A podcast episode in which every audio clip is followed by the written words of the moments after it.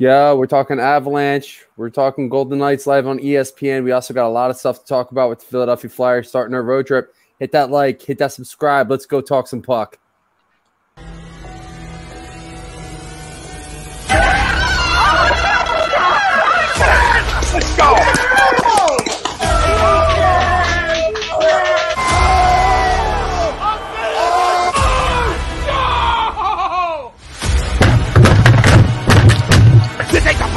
Puck this game can he stink!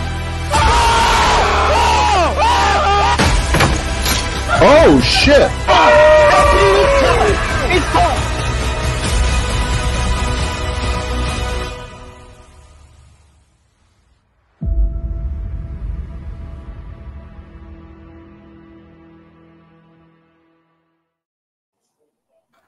Welcome, ladies and gentlemen, to a brand new edition of the Hockey Happy Hour live on A2DRadio.com. I am Matt Sassuti, along with the Dark Wing, Brian Daly, What up? and the Broken One, Rob Povia. I am master of my domain. Well done. A little tie into a little pre-show talk. Yeah. Oh yeah. Oh yeah. For you Seinfeld fans out there. and today we are going to be talking about the Flyers heading on out to Western Canada for their first road trip of the year. It won't be their last, but at least they'll have an opportunity to get to see what life's like on the Pacific side of things up in the Great White North. But hopefully, it's a good road trip. Uh, hopefully, they have like a pleasant stay up there and it's not bad because that kind of happened last year, and hopefully we don't get a replay of that. But any, well, not last year, two years ago. But anyway, welcome, ladies and gentlemen. Hockey Happy Hour on A2D Radio, brought to you by Body Check Wellness, created by Riley Cote, former Philadelphia and Phantoms Enforcer. And at the end of the day, he created this. It is a great line of products using hemp and THC free products. It's got edibles, ointments, gummies, you name it, they've got it. And it's great for focus, clarity, balance in your life. If you're dieting, it helps you with that as well. Rob's used them and it has really accelerated his his goal reaching, I guess would be the best way to describe it. Uh, catch So- those dreams, baby. Yeah, yeah. and Body Check Wellness, 25% off with the promo code. Definitely check them out. They're absolutely worth it. And the poll question, which is brought to you by Manscaped. Listen, men, we all need to have confidence in the world. It's what draws in the ladies. But, Bri, what makes the ladies run away in fear? Junk funk. Yeah, yeah. You don't want that. So go to manscaped.com, use the A2D code, and get 20% off of your order and unlock your confidence. And there's even a couple of free gifts. You have a trimmings bag so that you're not classless and you clean that shit up when it's all said and done. And you have boxers too. So that way you have some nice, awesome, cool pair of boxers you could just chill around the house with. Good stuff right there from Manscaped. So check them out. And now, the poll question The Flyers will sweep Western Canada. Agree or disagree? Flyers going to be going up against the Oilers, the Flames, and the Canucks to finish up that season series there. Gentlemen, do you think the Flyers can sweep Western Canada? No, sir. No, sir. They got a very, very tough game on Wednesday against the Edmonton Oilers, who are starting off the season five and oh. Definitely not how I thought Edmonton was going to end up, but I mean the Flyers have played a strong game so far. Uh, still some things that they can work on for sure, but you know they're going up against a very tough stretch here in, in Western Canada, and to start off with the Edmonton Oilers, it's tough. It's going to be a, a definitely a, a tough matchup, which we'll get to see on TNT. So it I disagree with the poll. It's just going to be too tough. They they're playing well, but I just think they got too much on uh, too much on their plate for this little trip here. Yeah, Flyers never sweep any Western Canada trip. I mean, it's good that at least it comes this early in the season. When I looked ahead at the opening month of the schedule, I was like, ooh, getting rid of some of those Western Canada trips, or at least uh, matchups, both home and away, done real early, and that's nice. But I mean, they're still rolling well, even coming off a tough 4 2 loss to Florida. You know, a team that's definitely pushing as a playoff contender, you know, some in some people's book, championship contender. And that was a very back and forth, evenly matched game up until the very end. And this is a team that is minus a few pieces due to injury. So, do they have the skill set? Are they have the momentum rolling in their way to do well on this trip? Absolutely, and I believe that wholeheartedly. Sweep it, not going that far. All right. Well, we have a lot of uh, we have a lot of the fans chiming in. Mike Parker here saying, "Got to be hard to sweep West Canada." We had Moira. Hi, Moira. John. Hey, John. We got oh, pretty- Johnny Spidey. Yeah, we got Dan saying, "Hey, fellas, joining from the bus." Well, hopefully everything's going well for you out there. And uh, basically, pretty much everybody's saying the same thing. No, seems like it's going to be a little too difficult. And Joey chiming in here. I'm definitely disagreeing with the poll. I get it. I mean, in Western Canada, it's not easy. You are dealing with a time change. I mean, hell, the Sharks dealt with it on Sunday, and literally, not even 20 seconds into the game, Cum Fungus scored on them. So it's like, yeah, that that time change screwed them because that was a matinee game. So imagine a West Coast Pacific team and a matinee game at one o'clock in the afternoon. That's like 10 in the morning to them. So it was pretty bad. They were shaking off a lot of sleep in that first period. So, yeah, a time zone change is very much a real thing. But I also think, too, not that that's I, that would kind of somewhat take away from the fact that they are skilled teams that you're going up against. Calgary is always, uh, they're not going to be an easy team. They like to throw the body around and they can score. And uh, also, you got Edmonton. We already know what they have. There's no real need for discussion on that. Although Mike Smith is out, but that's actually a good thing. So, and then uh, on top of it, then you have Vancouver, and we learned a lot from Vancouver in Game One. They're they're not an easy team to go up against. They can control the play when you let them. So, goal is is to uh, kind of rebound after that uh, semi rough go of it in that home opener against them. But yeah, and you expect a different game now that the Flyers have a little bit of video on, on this Vancouver team. So I think that'll make things a little bit easier for them. But in the long run, Vancouver is still a very tough team. They are playing better than they were last year for sure early on. And like I said, you saw Edmonton, who is a playoff contender. You have Calgary, who could be a potential playoff contender. Uh, you know, their roster is stacked, but it's just a matter of playing well together, which I, for some reason Calgary doesn't like doing. Um, I mean, they played okay under Bill Peters, and then he got fired, and they played all, all right under the new coach. But I don't know what it is with Calgary, but I mean, they are a they do have a very good roster as well. Um, but yeah, I mean, it's going to be a tough stretch for Flyers. It really is, and and for them to go for them to sweep it is is going to be a very tall task. Doable, but I just think it's unlikely. Well, in regard to uh, Dan's Vancouver Canucks, there, what's the latest on uh, Bo, uh, uh, Brock uh, Boeser? Uh, bro, uh, did, I, I know he was out for the first game. Is he back in their lineup? Is that someone that the Flyers are going to have to account for? Uh, I will double check for you real quick. Yeah, because I haven't I haven't heard much, and I'm I'm apologize, fam. Though maybe audio or video quality I had to come from my phone. My computer decided to update for five hours today. Excellent. Excellent. and uh, Mike Parker here saying, What four days rest on the time, team, time change, though?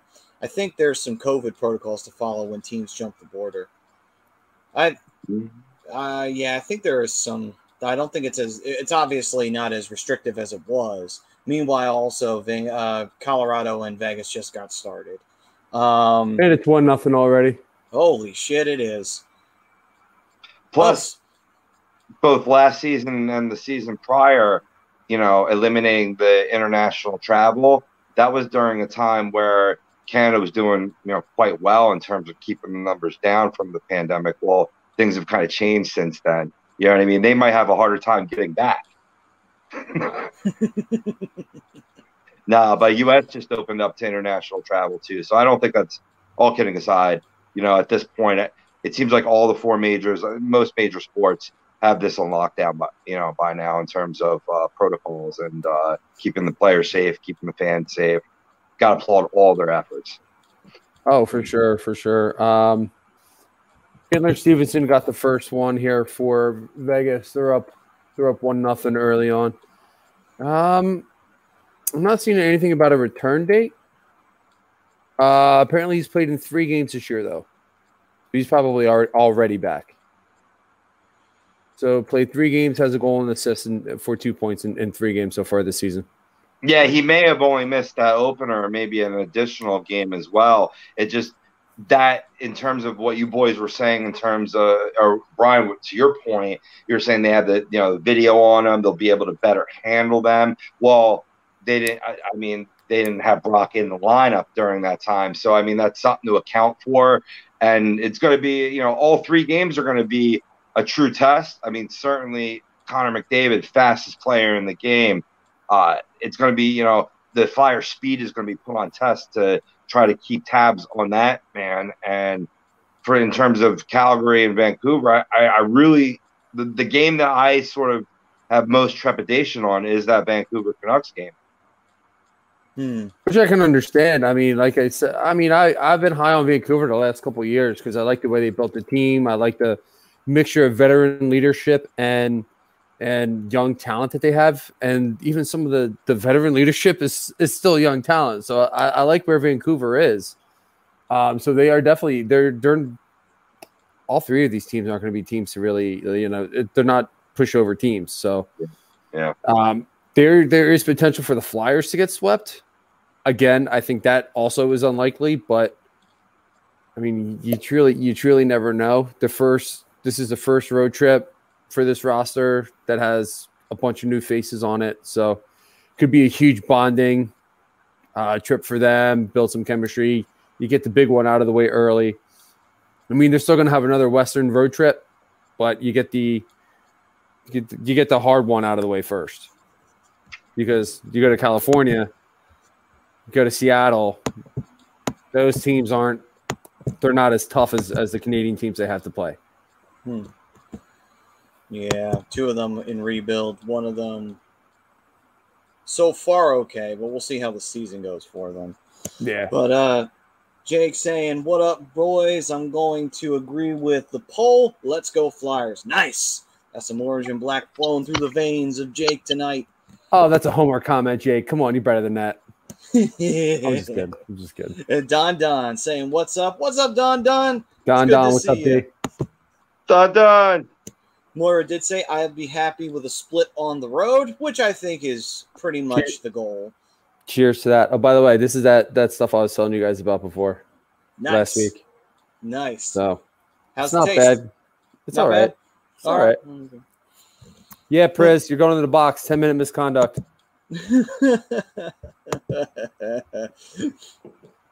John saying F COVID. I agree Good with that you, wholeheartedly, John. Miss you, buddy. And Frank saying, "Hey yo, I disagree to the poll. That Edmonton team is going to be tough, but I hope they get one back on the Canucks." Yeah, I mean, I would love, I would love to see them them get the uh, season series sweep on the Canucks, but like I said, I'm I've been high on them for a couple couple years now. I like where they're at. I think losing Markstrom was a big. I don't want to say a mistake because they still have um, Thatcher Demko, who's a solid um, He's a solid goaltender, but I just thought I thought Markstrom was just better. I thought Markstrom was better. Uh, but again, still high on this team. I still think Vancouver could be a playoff team. I think they're going to be a playoff team. And then what's up, Mike? Mike saying, "What's up with Ellis? Getting a little concerning." Yeah, Ellis was out in the previous game against Florida with an injury.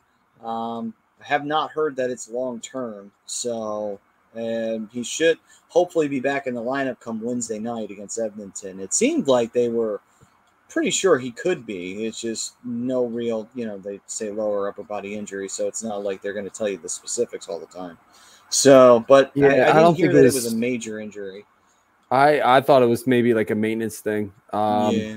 Because, like I, like you just said, Maddie, they didn't really specify on what it was. whatever it was, does, whatever it is, doesn't seem serious. So could be a day to day thing, could be a maintenance thing just to keep him fresh. I mean, the Flyers have enough defensemen right now that they can rotate guys Yeah. to give him days off early to keep him uh, fresh, fresher for the playoffs. So I don't know. I, I really don't know. I haven't heard much on this on this injury. Mike is saying that AV said he was out tomorrow, so maybe that just recently came through on the wire that he's out for tomorrow's game. But again, like you were saying, Brian, day to day, don't want to rush back if there is a slight injury that he might have, and then he's out for a long term period. Yeah, it's But, tough for me um, to get. It's tough for me to get all the updates down here. Um, No, it's all right. It happens. It's okay. anyway. Usually, I'm on top of it. but um, right now, Colorado does have a power play on a tripping call on the Golden Knights. And let's see. Prism saying, I want to take a second to say, fuck whatever hockey god. I'm looking at you, Gordy, that decided to flush my season in the shitter. By the way, speaking of that, the Blackhawks, yeah, they were off to a pretty rough start for them. Fleury, ooh, not looking great. Team not looking great. But at the same time, though, I it's still very early, so we'll see. But as for unfortunate news on the off ice situation, they were recently fined for the uh, sex scandal that has been running through the uh, Blackhawks organization. Forget how much. I think they got fined. What two million? Something around that range.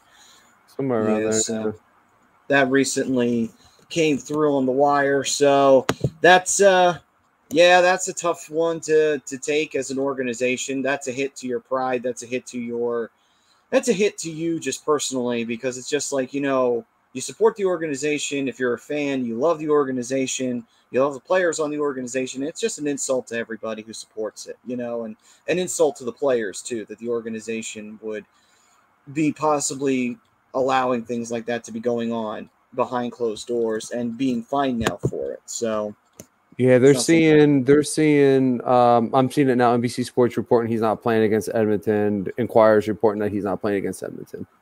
yeah, Um but I'm seeing nothing about I guess they never were really uh, yeah, so Ellis considered day to day with undisclosed injury. Um so and Mike saying, "Oh, you all hear anything on the Allison surgery?" No, have not heard anything about Wade Allison or a timetable of his return.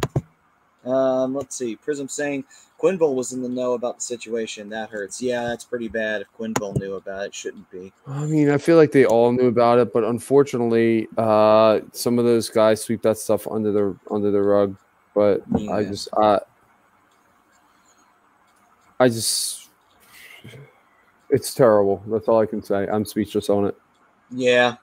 But turning things back to more positive news, talk about the Flyers and how they've been doing recently. Starting off things, obviously, we got a chance to cover the first two games of the season. We got to see them with their opening night matchup against Vancouver. Had a had a rough ending, unfortunately, on a shootout loss, but the Flyers did have a great comeback in that, followed by a dominant win against the Seattle Kraken. And then after that, we did the show, and then preceding that was the rest of the games on the homestand. So the next game that came up on the list was their first matchup against the Boston Bruins, the Philly Boston rival getting started early, and the Flyers were able to turn the Bruins back, winning six to three. A bit of an intriguing game. They had a hard time getting the puck off of the perfection line, but they always stayed one step ahead of them in terms of scoring goals. And then eventually they were able to increase that in the third period and solidify their victory with an empty netter. So that's always nice to see the Flyers get a win on the Bruins because you know what? Fuck the Bruins. And then on top of that, they then followed it up with their game against the Panthers, which was a bit of a heartbreaker. And one mistake, one mistake can sink the ship sometimes. And that one mistake did sink, did sink the ship when Huberdeau got that shorthanded goal off of a rebound off of his own breakaway chance, which Hart saved first off, and then by sheer fucking dumb luck, where's the puck wind up? On Huberdeau's stick. He just shoots it off of Hart into the back of the net. It's like, oh, fucking course. Of fucking course. And waste a perfectly good game by Carter Hart, which was the shame of it all. Although Bob did play very well in that game too, so can't take anything away from the other goaltender and the other team. And that's pretty much the two games that have gone down since we last did a show. So, Bry, as I'm able to get Rob back in here. Oh, Gentlemen- man. Carter Yeah. Hart. so, uh, gentlemen, after seeing those last two games, you know, Flyers up against the Panthers and against the Bruins, what notes do you take away from that? What what things do you want to pull away from the victory against the Bruins and the the loss against the Panthers? Go ahead, Rob. Well, I like how strong the forecheck has been. You saw that in both the Boston game as well as Florida, uh, hanging tough with a you know really potent Boston lineup. And and like I, I said uh, earlier against Florida, they were in that game. You know, I, I, get the final score was four to two, but in honor of the avatar I have in front, what we're starting to see, boys, is we're starting to see Carter Hart make the spectacular play and having that be a driving force for this team. This is what you saw a lot in the 2019-20 season and his rookie season. And you know he's going to work hard cleaning up those fundamentals. I'm excited to see the progression in this young man this season. Yeah, I mean, I wish I the game I saw was uh Carter Hart, but the one thing I, I noticed was uh, Martin Jones played a pretty strong game against the Bruins and looked pretty solid in net. I do like that, you know, there's he's showing some stability uh, against, especially against a tough Boston team. Um, that that offense is just completely explosive at times, and it goes throughout the entire lineup. It's not just the perfection line; it's it's all throughout that Boston lineup. But um, I didn't get to see the Panthers game, unfortunately, but I know the Panthers are bigger, they're faster uh, than they were last year. They brought in Sam Bennett, which was a great move for them. That adds goal scoring to them, and they're going to be another tough team to play this year. You got Spencer Knight playing pretty well, and the big one that was going to be a big question on how much success the Panthers had this year is, is Sergei Bobrovsky seems to have found his touch early on. So he seemed to have found his his uh, his game again um, in the early season. So it could be a huge opportunity for the Panthers to really gain some ground in the Atlantic Division and then maybe finish higher than we expected. Yeah, he certainly saved Florida some goals there. I mean, that easily could have been a flip flop score in favor of the Flyers. But for the Boston game, that's why I wanted you to touch upon that, and you did it beautifully with Marty Jones, a guy that's been roasted uh, as a guaranteed L for this team based on preseason hockey when he's playing with B and C level defenders in front of him. You got the A team in front of him playing well. You know, I mean, I know we were minus uh, Ryan Ellis over the weekend with that upper body injury, but besides that, on Wednesday was a full squad, and he showed 34 saves, I believe he made, just rattling that off off the top of my head, in a game that could have also gone the other way in Boston's favor. So I think we got two good quality goaltenders here Oh, Philadelphia and depth, and this team can be dangerous, boys. It's time to it's time to believe. It's time to put that believer hat on. yeah. Meanwhile, Vegas is definitely believers. They just got a shorthanded goal. What a what a strip! Who was that? Willie Karlsson? I believe it was, and he just went on down. Oh no, it was Reilly Smith. Uh, and he wound up getting harassed, but he still kept it. And then he got I either Karlsson knocked it in or Smith just really puck handled this beautifully and kept Well, he it boxed away. out. He boxed out Compher. He did. I don't know Wow. who's getting credit for that goal. I think that's Reilly Smith's goal. It might be, yeah. But yeah, that two nothing now Vegas in the first period on a Colorado power play too. So a shorthanded marker for the Vegas Golden Knights. God damn. Well, Vegas is off to a fiery start, aren't they? But then again, we kind of expected them to be. I was So- going to say, is there any surprise there? Mm, no, not really. Moira saying too many issues with discipline with the Panthers. They seem bigger and faster. That is true. The Flyers did have a parade to the penalty box, and especially in that second period where all they did was make a bad play and get themselves caught in a bad penalty. And while yes, I you can definitely say there was one or two calls questionable. You know what? It doesn't matter because at the end of the day, Nick Seeler absolutely dove and drew a penalty anyway. So bad calls were going both ways. It wasn't, and that really doesn't matter at that point because the point is, is that whether you agree with them or you disagree with the calls, you can't be doing that parade to the penalty box. And that's exactly what the Flyers were doing in the second period. And it cost them. Eventually, it did. It took a little bit, but eventually came back and bit him in the ass. Ironically, though, penalty kill did a great enough job of killing off almost all of them. And then Owen Tippett scored on even strength. But of course, we wait till a Flyers power play, and then they make a stupid pass, and that leads to a shorthanded goal for the Panthers to kind of get back at you from Atkinson's shorthanded goal earlier in the night. So it's like, of course, that's the hockey gods just cruel, cruel karma catching up to us there. It's like, yep, yep, yep. And I will say this I think the Flyers got a little too pass happy there towards the end of the game. Way too many passes on those power plays. Not enough shots, not enough pressure on Bobrovsky. Bobrovsky was feeling it that night. So you got to get pressure on him. You got to unless you want to just not win the game, which I kind of felt like it's like, why are we passing the puck? You got four minutes left and you're down by one goal, or you're down by two and you're still passing the puck. Why aren't you throwing it to the net? Why aren't you trying to get a dirty goal? Obviously, it was Bob was in their head. He's making spectacular save after spectacular save. So they're like, oh, we got to make it perfect. We got to make it, you know, tic tac toe in order to score on them instead of you know that's garbage. That's a garbage um, take. You know, you continue firing the rubber on the on net, and eventually you're going to crack even the greatest of goaltenders. You got to keep on working hard. So I'm right with you, Maddie. That's absolutely what happened in that game. Too many passing in the end, and with the discipline, yeah, the, of course the hockey gods are going to balance that out. You know, when you continue to take penalties like you know, popping juji fruit over here, like Halloween coming up, or some candy corn. You know, uh, it's going to even out, and it evened out, and then some. Yeah, I mean, you can't, you can't, you can't take too many penalties. Penalty, you find yourself on the penalty kill, you're going to find yourself behind in the game. It, it's just that's like some like hockey IQ 101.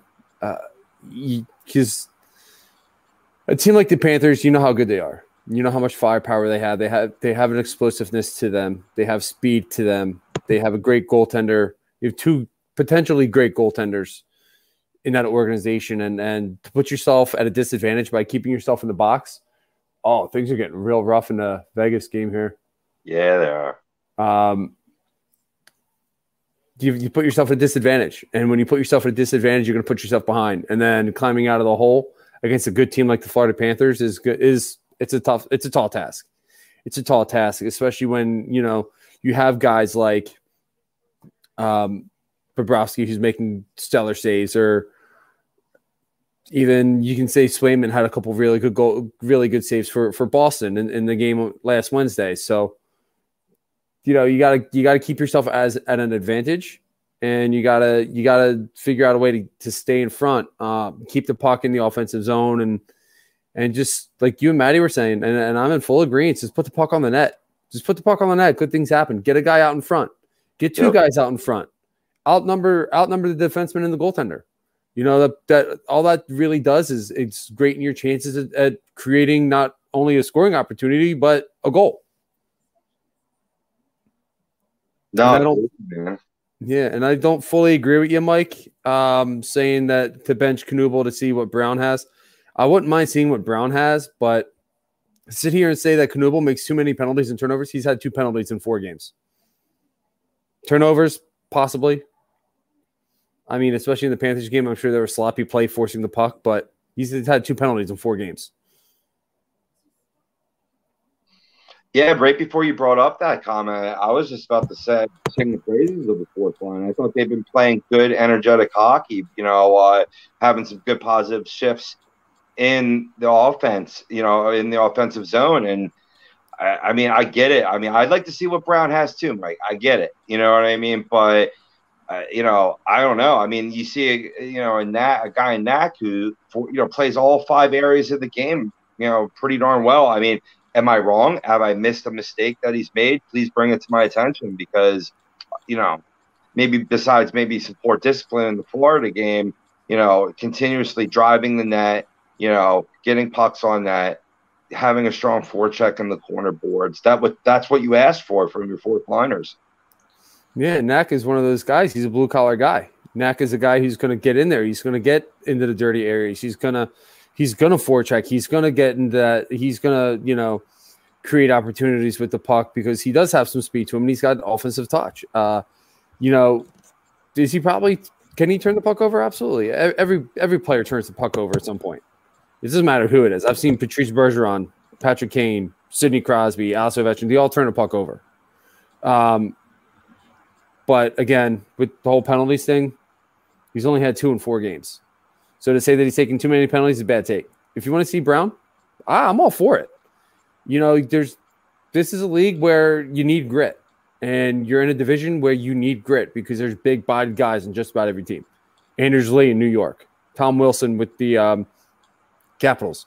Ryan Reaves now with the Rangers. So you have the big body guys. You need the grit. So yeah, let's not figure out a reason to take guys out of the lineup to just put another guy in there. Let's let's let's see. It's early on. It's early on. Let's let's see what some of these guys have and what they bring and find the best combination and, and best chemistry to win hockey games. Yeah, I agree. And on DeMeo saying uh, Flyers go one one and one on the road trip. I don't see them beating Edmonton without Ellis. I mean, even with Ellis, it's a tall task. I'm with you, Ant. I would like to see them go at least two and one. I think they can beat Calgary. I think they can beat Vancouver. I just don't think they can beat Edmonton right now. Yeah, Edmonton's five and zero. Oh. Yeah, Edmonton's been feeling it in the early parts of the season. I mean, there is a first loss for everyone somewhere down the line, but at the same time, though, you you have to just wait and see at the end of the day, you know. And Flyers are a team that are not as familiar with Edmonton. Edmonton's not as familiar with the Flyers. And obviously, both teams, well, one team has made a lot of changes. Edmonton refuses to make changes and pretends it's 1980. But in the end, though, it will be interesting to see how that matchup goes. Guys, do you what do you think will happen in this game? Do you think that the what do you think like a score would be, or who do you think would be a big part for the Flyers and for Edmonton in this game if one, if either side was to win this one? Well, obviously you got to stop the speed of Edmonton. That's that's the big one. Um, shutting down Connor McDavid, Leon Draisaitl, Ryan Nugent Hopkins, all the big name guys like that. Um, Mike, anytime, man, you're more than always welcome to come back on the show. We'll always read your comments, stuff like that. So we really appreciate you chiming in with us. Um, so yeah, shutting down the speed, um, getting getting some shots on net, um, really making that defense work, making the goaltender work as well.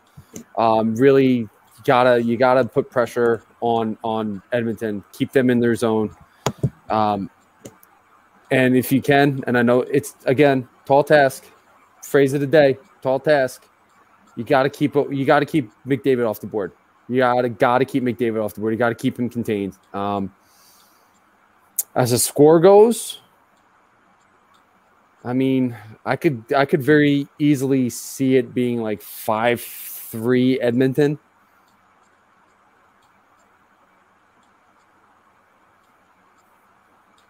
Yeah, I got you.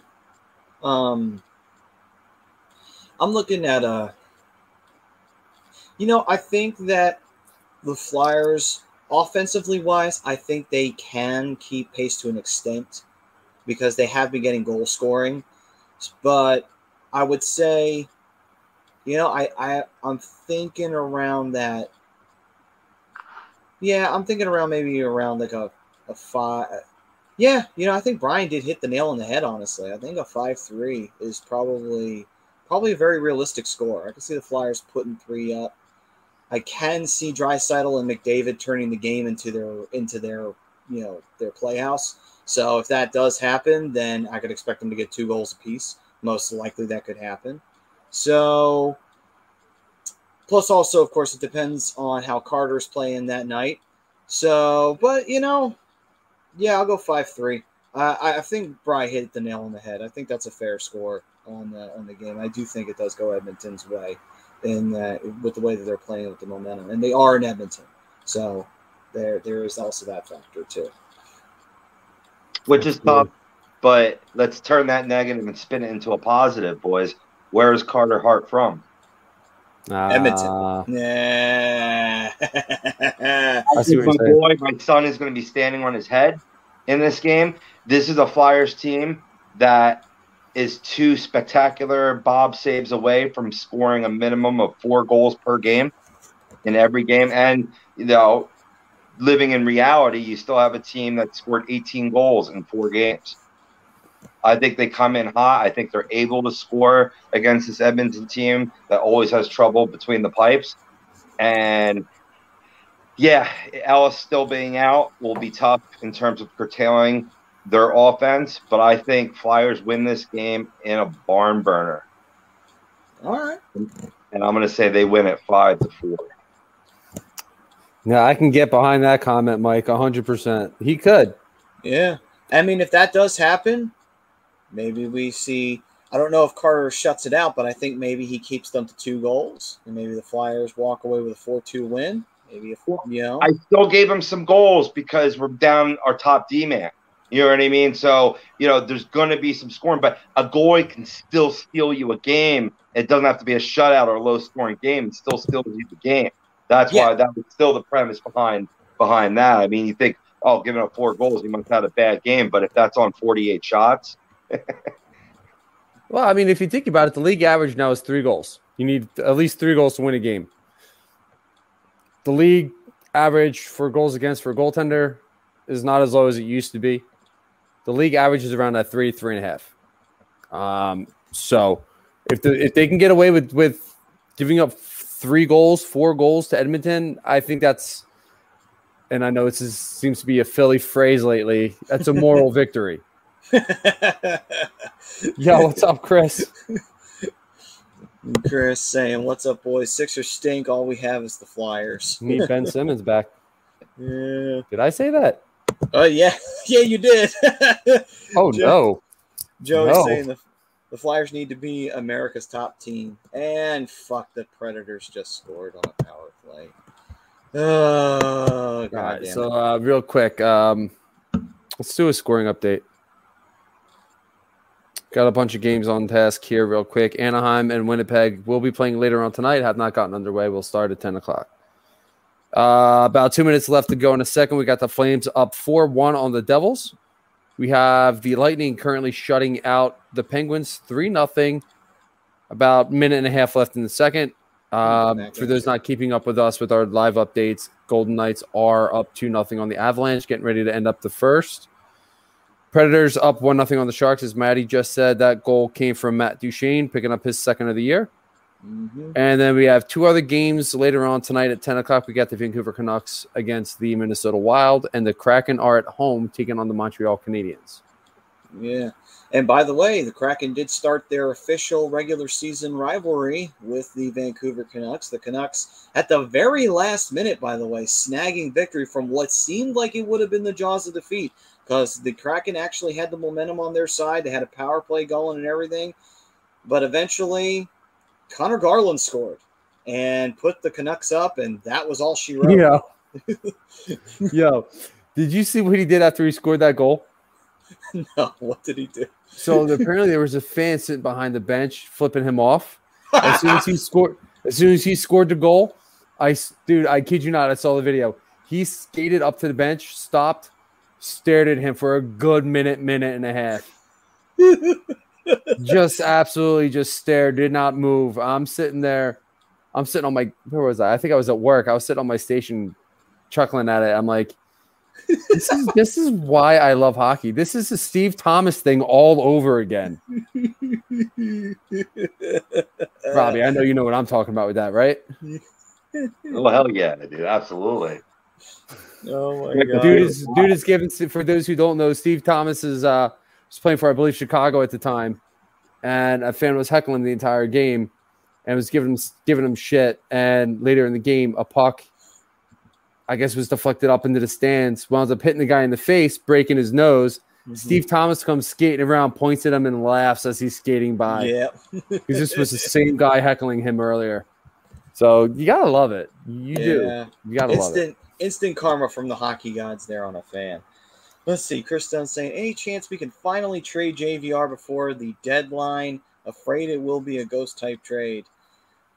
So I, I have a feeling. Do you guys think that we're going to get a lot more of the "Let's trade JVR" posts this year, uh, like we did last year? You think that that's still going to be a big trend?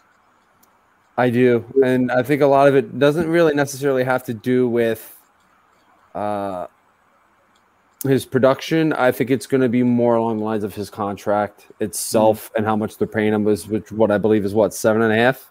Yeah, it's a it's a nice penny over the next what two years. This is the third year of his five year deal. So I believe so. Um, yeah, I um, believe so.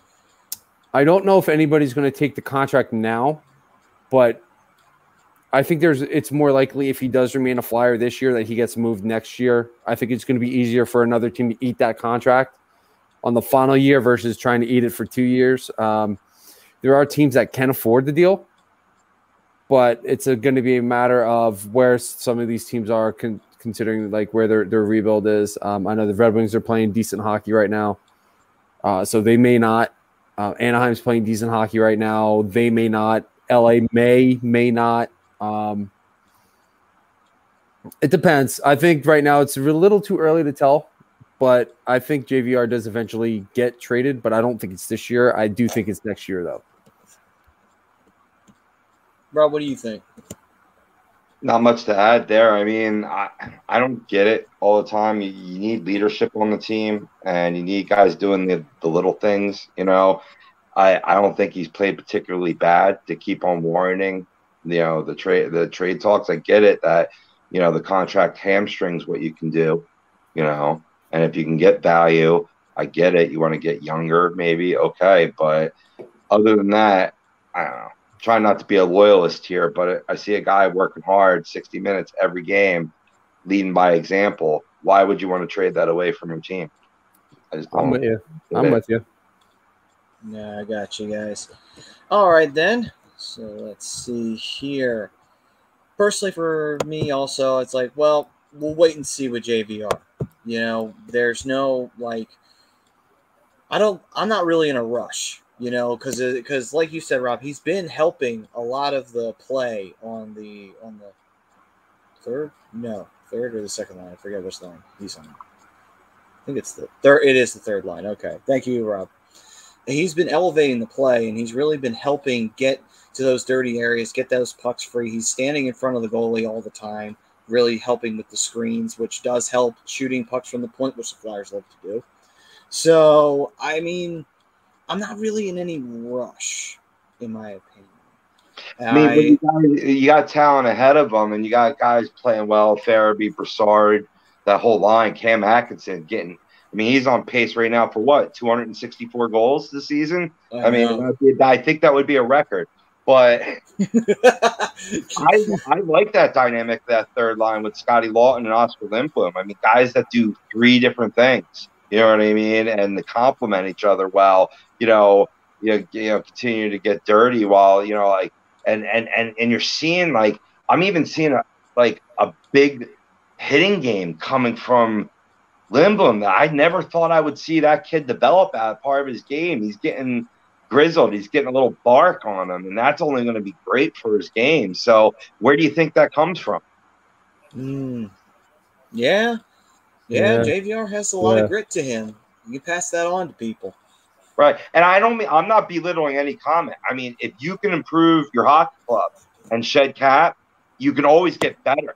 There's I don't care how great. You know what I mean? You can be this dynamo that we're watching tonight, the Vegas Golden Knights. They can still get better. So never live for contentness. You know, I mean, so I dig it, but it, it just, I don't know. You got to value what you got. You know what I mean? That's all I'm saying. Yeah. No, and I, I don't and think, I agree. And I don't think it will be a ghost type of deal because we needed to get rid of Ghost anyway because we needed the cap space with all the contracts that they were about to throw out left and right to, you know, some of the younger guys. Also, you know, freeing up some space to sign Carter Hart. You know, there were a number of things that had to be taken care of in the offseason, and Ghost needed to go for that reason. And not taking on any salary was probably the best thing they could have done in that case. So they didn't take on a player, even a minor league player. They said, no, no, we, we don't really want anything for him right now. You just take him because we got other things we got to take care of, and we need the cap space to do it. So I think that that I think ultimately I, I wouldn't see the same kind of deal for a JVR. I would see you get a little bit of something for him. I don't think it would be astronomical, but you get something for him, you know, in return. It wouldn't be a ghost deal. Yeah, um, I just want to touch on Chris's comment real quick. Chris wants to know what the uh, what the guys we traded away are doing. Um, I haven't gotten to see their play, but as far as offensive production goes, Jake is on par for what Jake does. Uh, five assists in six games. Nolan Patrick, uh, a little bit of a slower start. One goal in four games for Vegas. Um, playing tonight right now. Um, and then Ghost has four assists in six games for Arizona. So pretty much par for the course for these guys right now. Not any significant changes. They're not playing worse. They're not playing better. But again, I haven't seen their overall play yet. Um, haven't seen enough of their overall play, I should say. So par for the course as far as offensive production goes. Yeah. One guy that's been doing well for a surprising start. You're talking about other surprising starts that you mentioned earlier. The Buffalo Sabres team that's 5 0 0. You know, who saw that coming? And part of it's been due to a great play from Robert Hagg. Uh, the just last game, I believe he had a goal, two assists, and was a plus three or plus four on the night. Saw that tweet go out. I was like, God damn. You know, I mean, you know, we he played well, but sometimes you see guys that have talent go to other places and really thrive. It you know what that's gonna feel, boys. If Risto has any sort of slump or down period, they're gonna start blasting that deal. Luckily, he's been playing pretty well so far. Hopefully he keeps that up. Yeah. yeah. And he's had he's had some growing pains. He's made an error or two, but he learns from them, and that's the important thing. You know, young yeah, kid, and he's actually on a team that gives a shit. So you know he's got a lot to adjust to, as opposed to being in Buffalo where no one cares. So it's, yeah, it's, yeah. A, it's a, yeah, I don't know if you even blame that line change on him because it was the guy that was supposed to sub in for him. I forget which player it was. Yandle. Was slow to hop off the boards. So he just reacted. He's like, "Oh shit, he's not coming." I see this guy going in on a breakaway. He looks like he's caught with you know you know mm-hmm. red-handed right there. But if if he gets subbed on right away, that guy comes off the board. He's got speed to get back. You know, yeah. so those things happen. You know, especially on the. You know, I mean, it should have been on the. It was at home, so that's a that's a little disturbing actually. Yeah. But I mean, there. But again, too, also that that perfection line will take advantage of you if you make even the slightest error. Even if you're a half a second behind, they'll make you pay for it. I mean, think about it. He was a half a second behind of stick checking Cum Fungus, and Cum Fungus was able to put it right under Carter Hart's or Martin Jones far five hole there. And it's like, well, that's not really his fault because friggin' I think it was Pasta who made the pass, or it was one of them is on the other side of the net. He's able to just put that puck right through the slot, right onto Marchand's stick. So it's like that's not his fault. His defensive partner should not have allowed that pass to happen. Really, at the end of the day. Right. I'm glad you took it back there, Maddie, because I wanted to get your take actually on Marty uh, Marty Jones's play there in uh, against Boston, being familiar with them and following the Sharks. Like, did he surprise you? Is it pretty much par for the course? You know, here's the thing about Jones. He has good moments and he shows flashes of his old self. He did it with San Jose over the last couple of seasons, but he was not consistent with it. Now, here's the thing though. He was taking a massive amount more of the games because he was supposed to be the starter for San Jose. I think his starting days are over. I think that that's what it is. It's like, okay, maybe he's just a backup now. And it happens to goalies you could be great as a starter for a while. And he was. He was probably one of the better goaltenders that the Sharks had post Evgeni Nabokov. Actually, he was, honestly, because how many goaltenders did the Sharks burn through until they found him and used him for a while? So, yeah. again, it's just one of those things of I think he's getting to that point in his career where, okay, it's time to be a backup. Elliott went through the same thing. We brought him in originally to be a stopgap, but then we realized, well, Hart's ready. So let's make him the backup. And Moose was fine as a backup. He didn't have to log too many games. And in the games we had him in, he was fine. Yeah, he gave up the occasional softy a time or two, which, yeah, we got on to him about. But at the end of the day, for the most part, he was just fine. If Jones can do the same thing and not log nearly as many games and have solid performances in all of them, then that's all I could ask for him because Hart is the starter. So that's the difference. Whereas Jones was the starter in San Jose, he is not the starter here in Philadelphia. So the, the ability for him to be a strong backup is there. Well, then he properly replaces Moose and and uh, at a cheaper value. You know what I mean? Which what is what you were looking for at the time, at the point of signing him, and allowed them to make the other signings that they did. So yeah, if he can come in, you know, and be solid, maybe have that one spectacular game, you know, in a backup role, then that's perfect. Yeah. And what's going on, Greg?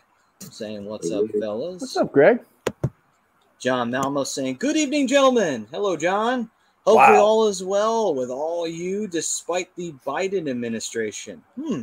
I wonder who he uh, who he's going to vote for in the up and coming elections. Well, for those paying attention to the World Series, uh, Braves are up three nothing. oh, game Top one of the second. the Astros. Oh boy. I've always been a I've always been a guy if you know a pl- you know a team from your division you know certainly your league gets the big dance you root for them to win that way it gets it out of their system but you applaud their efforts and I mean how can you not a team that lost Ronald Acuna to get there you know what I mean they dealt they dealt with some massive injuries this year. Acuna definitely being the big one. Uh, they went out. They made some good moves. yeah They made some good moves to to help. Uh, I mean, Joc Pederson wasn't the pretty one, but it, it wasn't a sexy move at the time. But it's a move that's helped them win baseball games, and now they're up three nothing on the Astros in Game One. But, I mean, there's still a whole lot of baseball left. It's only the top of the second. All right then. I Greg mean, saying- I'm, like they were saying, like they were saying yesterday, Tommy and Ryan on um, Monday Morning Quarterback, which you can catch it. I believe it's like five five thirty ish on Mondays. This has got to put pressure on the Phillies now. You gotta you gotta put pressure on this team to, to make better moves, to be more competitive, and and all that. I mean, I think this puts pressure on them regardless. But if the Braves could walk away with another title, I think that puts a ton of pressure on the Phillies. Puts a ton of pressure on the Met. It puts a pressure on everybody in the division to be better. agreed agreed yeah I didn't want to steal their thunder because they said it absolutely and I'm glad you pointed it out because that's exactly what it does it challenges you to be better Mm-hmm. yeah Absolutely, absolutely.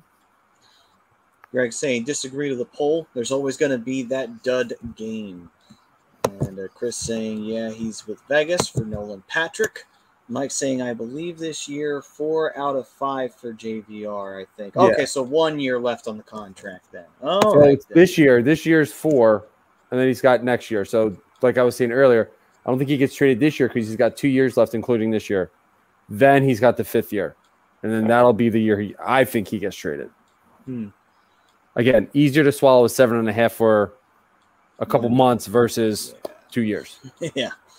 And Greg saying our goaltending isn't consistent enough right now to go on a streak. I don't know if it's. I I don't. I wouldn't necessarily say goaltending's been inconsistent. I think Hart's been fine, and yeah, he those two softies on that Vancouver game.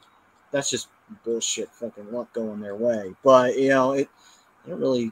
I didn't think Jones was bad, and I don't think Hart has been bad in any of his games. You know, like four games. Yeah. So I, I don't been four think it's games. goaltending. It's Philly. It's goaltending. It's got to be. oh man, the Flyers lost seven nothing. Goaltending issues. Bitch, you ain't score. you ain't gonna win if you don't score. I Real talk. It is real talk. You know, it's the same thing that they were saying with the Eagles. Like, it doesn't matter. You can blame the defense all you want, but if Jalen Jalen Hurts can't drive the field and put you in the end zone, it doesn't matter how good your defense is. You're not going to win if you don't score. No, Same thing in hockey. Same thing in baseball. no, it's true. You could have freaking Patrick Roy in net, but if your defense is shit, fucking forget it. You're getting a five spot put on Roy. You and that's actually fair because in his era that would have been twelve. So it's like hey, he would have been having a good night at least. but uh let's see, double zeros. Completely forgot about Ghost, and is he having a good season?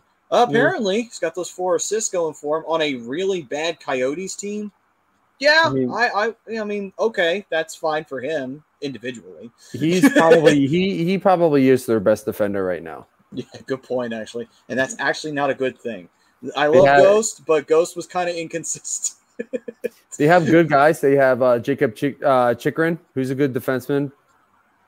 But I mean, I think Ghost right now is their best on the roster. They had Ekman-Larsson, but traded him to Vancouver, which is another reason why I think Vancouver's going to be better than people think. Um, they made the nice moves in the offseason, but again, you know, it's it's tough. It's tough to say. I haven't seen Arizona, but I mean, he offensive production, he's about par for the course right now. Well, they're uh, plus minus looking. Uh, let me tell. I'll tell you in one second.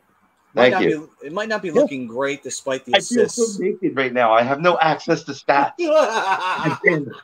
Sorry, I got you.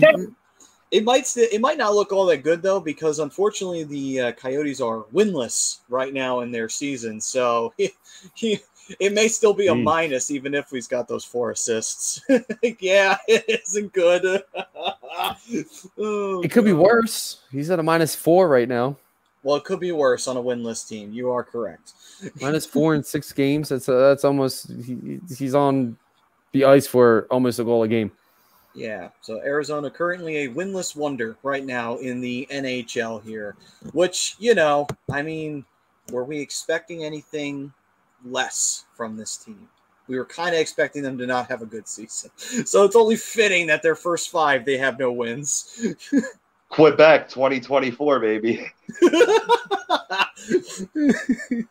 oh, realignment's coming back once again. Someone's ass is going back to the West. looking at you, Detroit. Looking at you.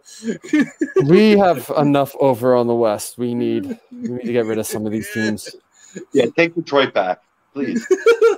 You guys can have Chicago. We'll take Detroit back. No, no, no, no. You can keep Chicago. We'll give you back Detroit, and we'll Oh, Fine, do fine. that. You can have Nashville then. Quebec Take. Nashville. I don't want Nashville anymore. Nashville's fans annoy me. You don't want the catfish people.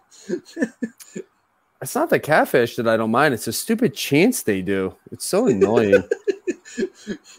it's all your fault. It's all your fault. You're down for nothing. You were down for nothing until you scored that goal. Knock it off. Nashville currently still up one to nothing, by the way, in the uh, first period. Eight shots to four in favor of Nashville. So San Jose at the end of a long road trip. So I could see this. Hopefully, it won't get too ugly tonight. Hopefully, they'll also have some comeback juice in them. They did make that Boston game interesting very, very late. Linus Ullmark did not look great towards the end of the game. Has But, San um, been on the road to start the season so far? Uh, they did start with Winnipeg at home, came back and won that game, and then they went on, I believe it's a five game road trip because they swept Eastern Canada, which is surprising because the last time they did that, they went to the final.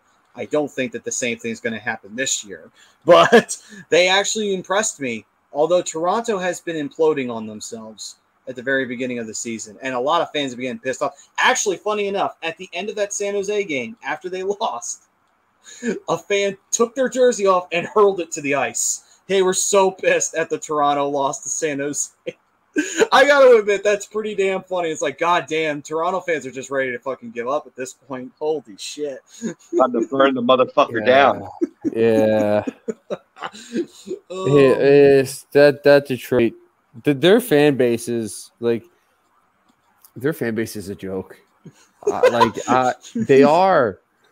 Four, you were two or three games into the season at that point. Like, come on, you're giving up already. Hmm. Some fan. You're not a fan. You're a fraud, is what you are. Agree. Like, I hate that shit. Like, you just paid. You probably paid 150 to 200 bucks for that jersey, and you just threw it away. that's the big You sin right fucking there. fraud. like to me that's the big sin out of that it's like dude like you're really going to throw your jersey that cost you how much money onto the ice i hope it was a chinese knockoff that didn't cost you much money like i I was gonna say, if it's a fraudulent fan, that shit came from Korea. Believe that. Oh yeah, yeah. but north true. korea not even south That's true. Yeah, they they're not gonna be like me where they go to coolhockey.com and get their hockey jerseys and get everything professionally done. That's What's up. Willie? Willie Vegas in the house. Yo, yo. You got Uh, Julian, boys, Julian chiming going in too. Got Julian Ted- chiming in.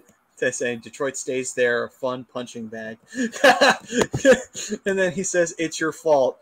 What's that chant about? Oh, just, you know, just trying to be annoying. It's it's a it's Nashville's fan base trying to get in the goaltender's head. It's kind of like any other fan base where they just, you know, chant the goaltender's name, nickname, whatever. I think when Marty Brodeur would get would get crushed by the Flyers, Flyers would just chant Marty, Yeah. Marty, some something along those lines. Um, it's just to get into their head. It's just a very annoying chant because they have like it literally goes on for like a minute where they're saying stuff and it ends with all your fault. It's all your fault. Yeah, they've been doing that for a long time too. Because I I was watching an old game from way back when they first made the playoffs, and they were up against Detroit. They were doing it back then too. So it's been Mhm. around since day one for Nashville. It's just we know more about it now because Nashville had that run to the Stanley Cup Finals recently. And it's so annoying. Uh, oh, by the way, the goaltender in that game for the respective teams, I believe Tomas Vokoun was in net for Nashville. So there's a blast from the past. And here's another one. Manny Legace was the Detroit goaltender. Wait, Yeah. for what? It was between Detroit and Nashville. It was an old playoff game. Manny Legace was in net for the Red Wings, and Nashville had Vokoun. Oh yeah, yeah, yeah. So there you go. There's some blasts from the past for everyone. Yeah, thanks. Like fuck, man. They're, they're the Nashville was around when they were playing. Yeah. Oh, hey, and Kimmo Timonen was on that Nashville team too. That was before You know who was else in was? You know who else was? He Who? came over to Philly the same year. Scotty Scotty Hartnell. Hartnell. Scotty Hartnell, and he scored in that game as well. So that's good old Hartnell for you. He was doing Yo, I, Hartnell thought- things. I thought before Hartnell Philly. was going to punch out Al Morganti on the last pregame. Like, man, I didn't hear what Al said, but he said something that was real embarrassing to to, to uh, Scotty there, and I swear I think they might have had some words during the break. Some very loud See, words. is- I miss I miss it. I I do. I I do miss being up there. This is what I miss about it. Everything else about up there sucks, but I do Stream miss that. it, man. Stream it. I'm sure you can find a way. Uh, I got I got a couple of different ways to go to. Dan's been helping me with with some streams and stuff, but That's Yeah, good. man. That's good. Eileen Uh, saying, "Good what's up, Miss. Eileen? Hello, Eileen. And let's see here. She was saying, "What's the poll question?" Well, here I will show it so that you can see. Will the Flyers sweep Western Canada? Agree or disagree? Go ahead and throw in your cast your vote. Agree or disagree? Do it. Do it. Do it. Let's see. John saying like when others would chant Hextall. yeah, the same idea. Absolutely same idea. I will, Hey, John. Oh, I, hold on, boys. Before we go on, this is important. You know, you brought up Dan. I do have to formally retract my troll comments on Dan. He's been he he found our show and he's been uh, on every show. So now you have uh, you have carte blanche to say whatever you want, man. You know what I mean? You've done the time. If you've listened to us for two to three hours every Tuesday, that's like you know sometimes a pain worse than death. So you're. you're you're you're in the club. Plus, no, on a serious note, he reached out to me and stuff like that. You know, offering condolences. So yeah, no, no, it's good. It's and I knew that too, man. Like when we were like, I, I was even throwing the troll comment back. I was just me talking shit because you you know you were making solid points, and I'm like, damn. Nah, Dan's a good dude. Dan's definitely Yeah. good dude. Absolutely. Well, I had to come out. You know, I mean, you, you know, I'm, I told you, we established I'm Rob, bad takes phobia. And when I have a bad take, I'll come back and, you know, I'll own up to it. That's what I do. Hey, it's all good. Uh, John, I saw your comment about how to get a goalie cut jersey. What kind of what kind of jersey are you looking for? Like a blank jersey, or are you looking for one with uh with the logo on it? Because I got a couple options here for you, brother. Mike saying, can't wait to get Hayes, big body and skill on the lineup. He did have a comment earlier. He's like, how long do you think it'll take Hayes to get back into the rhythm of things when he gets back? Um, A couple weeks. yeah, it's probably somewhere If around that. that. range. Yeah. Keep in I mind, he's going to be he's probably going to be on the ice before he starts playing games again. So Right. Well, he's been looking good in that faction too. Like I think he's set for an early November return, and you know, early indications were good. Now, if he's skating well, he knows these boys. You know what I mean? Not even the new faces he's played with before in the past. So, and I don't think there's a bigger motivation in hockey this year. I'm very excited about what Kevin Hayes brings to this team. I think he's going to have a fabulous season, and I think he hits the ground running right from game one. That's my prediction there. I would love to They- see it. I would love they to see just it. showed. I'm sorry, guys. I didn't mean to interrupt, but they just showed uh, San Jose. One of the Sharks players and his wife, they were dressed up as hockey fans on a night where they were playing Nashville on Halloween, and they got autographs from Juuse Saros and Ryan Ellis when Ellis was still on the team. I like that's Oh, that's actually pretty pretty, funny. damn funny. And Saros was dressed up as Robin too, which was even funnier. I was like, oh my god, that is just precious. I love it. That's pretty cool. I love those Halloween costumes that they do.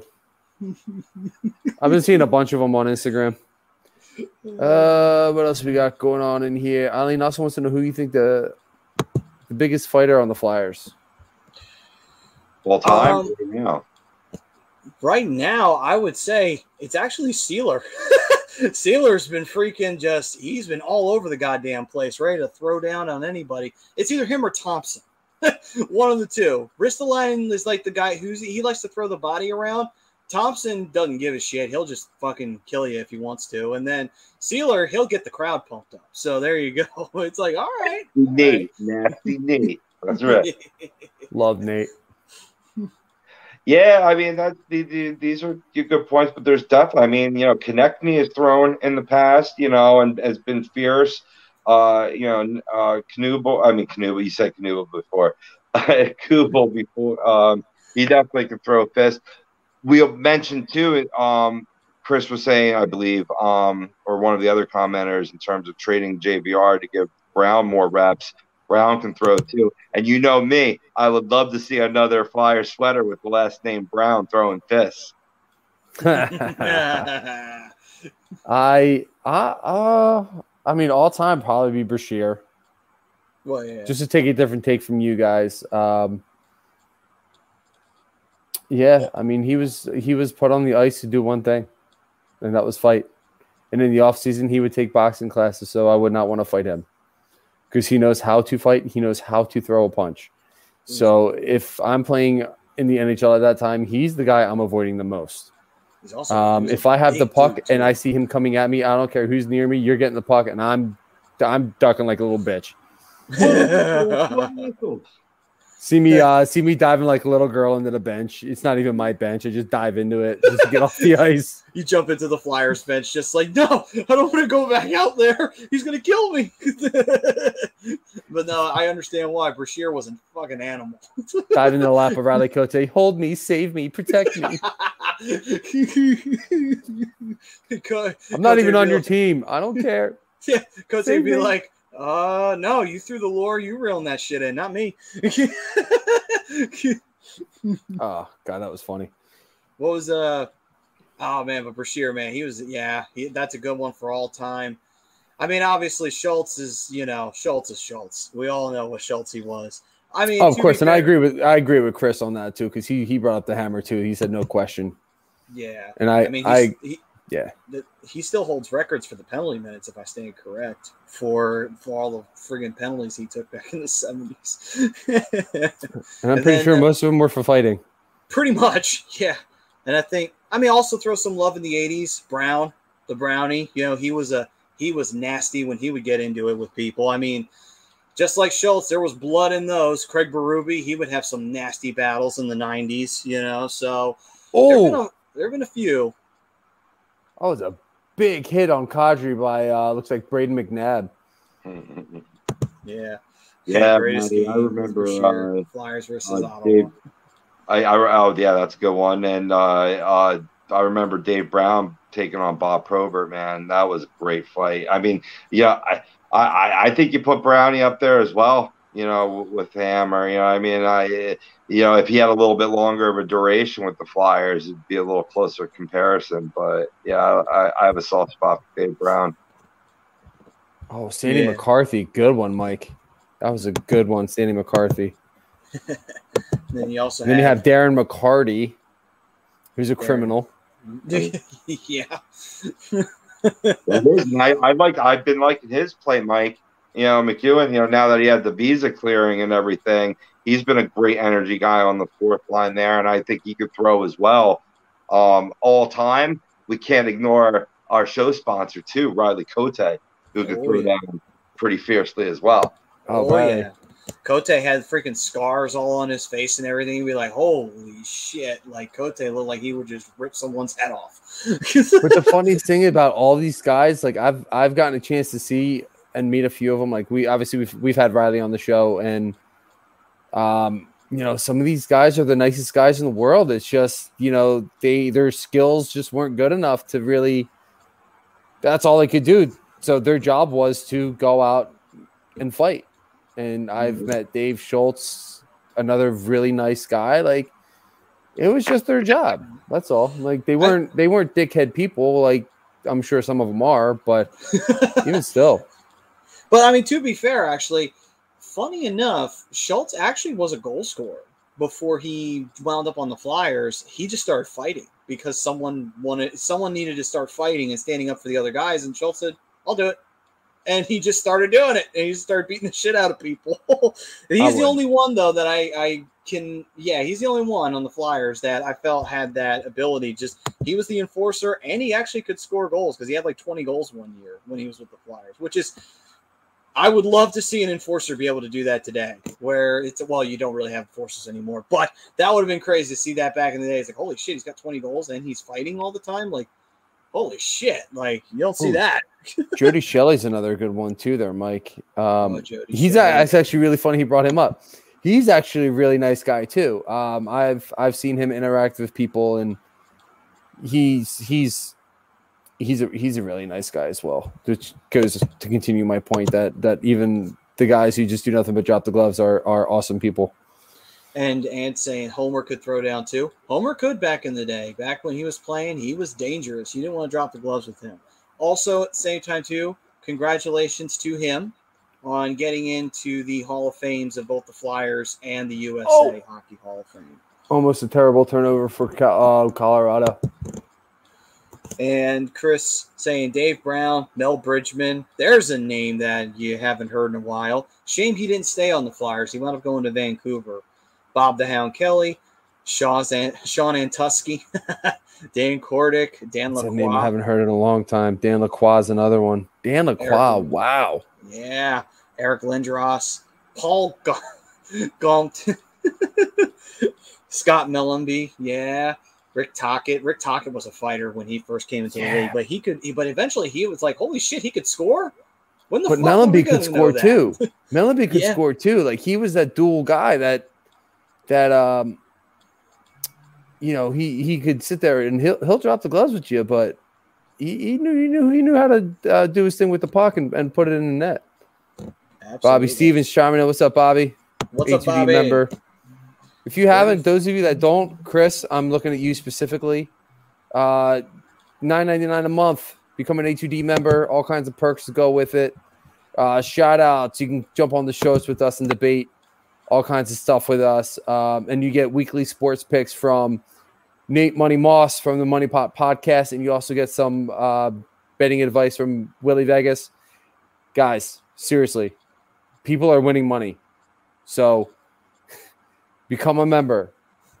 Get this stuff. Win some money for yourselves. You're going to win more money than you're putting away for the ATD membership. It's going to, it's going to, you're going to wind up earning money for being a member. Yeah, Seriously. So all kinds of perks, all kinds of perks for being an ATD member. Sign up. Should be a link in the YouTube somewhere. Um, so, uh, Maddie, I'm sure you got access to the link if you want to drop that in the YouTube chat uh, um, for those who are in there. Do you have access to the link? uh, I believe so. Yes. Uh, yeah, just drop me- that in the chat. No, I'm sorry to hear that, Chris, man. But I know you're you're you're in the family, bro, and uh, want to get I want to get all you guys perks. I want to get all you guys perks that are in the fam. Uh, Joey, Mike, Mike. I know I've probably seen you a couple times in the chat before. Hit that like, hit that subscribe, turn on the no- notifications, man. Never miss us. Never miss Oh. us. Um, all kinds Chris of great already- stuff going on. Do something great. Oh, cool. Thanks, Chris. Um, I mean, we've had Priz on the show a couple times. Yeah. We've had Priz on the show a couple times. We'd love to have more people on the show, come chat with us, turn it into a uh, a fan show, and and do all kinds of great stuff. So become a member. It's only nine ninety nine a month. Like I said, if you're degenerate gamblers like most of the other guys that that work on ATD, you're gonna win some money back. So it's gonna almost be like you're getting you're Yes, getting sir. money for being a member. Rob's like, yeah. We were Degenerate gambling. this weekend though, up twelve, what, up twelve units. It was a great, great weekend for the fam. Shout out. Nice. All the more reason. And Love you, Eileen. Be safe. Homer getting into the Hall of Fame, isn't him and Rick Tocchet getting in on uh, November sixteenth, I believe. Yes. Yes. We got to take over. We got to take over the well. Let's let's let's go, fam. and I Don Don, said- where's your tag? You're not green anymore. But uh, Eileen saying, "Gotta run. Have a good night. Be safe and well." You have You a good too, night, Eileen. you as well, Eileen. Um, but yeah. So, So, do something great. Hit that like, hit that subscribe. Everywhere. We are everywhere. YouTube, Twitch, Facebook, Instagram, Twitter. Everywhere to go. Everywhere. Spotify, uh, Apple, everywhere. Everywhere. Hit that like, hit that subscribe. Never miss a show. Eileen said, "Watake, was he an alcoholic? He might have been, honestly. Um, I know for a fact that Belfour was. That's why no one wanted him after a while. That's why everybody laughed when Toronto got him. Be like, oh, is he going to stay sober when he goes out on the ice? it was cruel back then. but anyway, hey, Krista, Krista saying 22 to the rafters. Oh, nice, nice, nice. Uh, and Don Don was saying his membership expired. It's all right, man. Well, you better renew it. You got to renew it. It's not so you're not going to just pay one time and be a member forever. It. I wish Get that's on how it that works. shit. John yeah, Don saying, Don, "Yep." slacker. Night after the alumni game. Then Prism saying, "I tried to shout you out and congratulations for your Red Wings beating the skin off my Hawks." Oh, that's It was that's bad. what it was. That one Yeah. got ugly. Lucas Raymond had a hat trick in that game too, which was pretty awesome. And Shar- So and, congrats uh, to him. And Prism, thank you for uh, the shout out you gave to me for the Sharks doing well right now. I'm happy that they are doing well, but uh, I'm still not holding my breath. It's still a full 82. I'm gonna wait and see how how they how they last as the season goes along. I mean, I'm a little upset he hasn't given me any shout outs for my Ducks playing well. Feel a certain type of way. They need to play well first. They're two, three, and one. That is playing well for them. One below 500, baby. Yeah. We're, seriously, I'm looking. We're tied for a playoff spot right now. Calm, God calm damn the down, Pacific SJP. Division. Calm down. that goddamn Pacific Division. It's like, oh, two, three, and one. That's good enough for a playoff spot. God damn it. We're six games into the season. Come on, Maddie. I know, I know. I'm just joking. But 17 should be in the rafters, Chris. I agree. I love Brind'Amour. I love him better. I, I love him even more of it as a coach. I'm like, I'm about that close to getting a Carolina Hurricanes jersey with his name on it. uh, I mean, it, you know, with the way that he's been coaching that team, he might very well pay off like he did the as a city. captain. I mean, seriously, he might very well be the main contributor to both of Carolina's cups if they get another one. You know, as a captain for the first one and as a coach for another one. That would be crazy. Prism, fuck your ducks. You said you want Chicago out of the conference. I said no such thing. I have no idea what you're talking about. You you did want to trade Shut Detroit up. back for Shut up. Chicago. All right. oh, but Uh, anyway, check this out. Scoring wise, not a lot has changed. no, not really. Not Still, on this game. Still four one. Devils, Devils down midway through the third. Same with the Lightning, still up three nothing. Knights midway through the second, uh, two nothing still. Predators at the end of one, uh, still up one nothing. Late night game still not underway, so I have about another forty-five ish minutes until they get till they get started. Yeah. So so far, um, same thing pretty much here with Sharks. Still one nothing Nashville. Hopefully that changes. Although Sharks did have a late power play and evened up the shots on goal, so they might be getting back into this game. So that's good news for me. Nobody else. I hate to say it. Let's go Braves. Up five nothing right now in the Astros. Oof. I mean, it's a it's a rough year for for baseball fans all around. It sounds like because no one really wants Houston to win another. And I mean, I don't think anyone likes the Braves besides Braves fans. I haven't heard anyone like. They the have a good fan so- base though. They have a good fan base though. They've they've gone through thick and thin with this team. So Well, part of the reason why I think the Braves are a little more deserving than Houston, So, but Dusty I Baker that- doing what Dusty Baker does, and that's win baseball games. He's been successful everywhere he's gone. Hey, what's up, Tommy? Yeah, Tommy.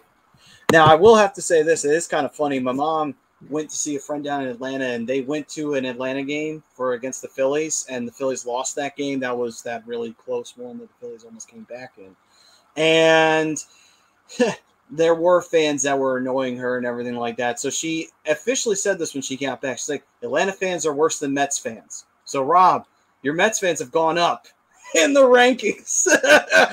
Atlanta fans are worse than Mets fans. That's right. Mama knows.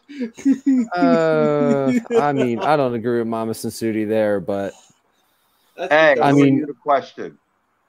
I'm who I am. The question. I know who I am. I have no idea I, I, I don't know what I'm saying right now.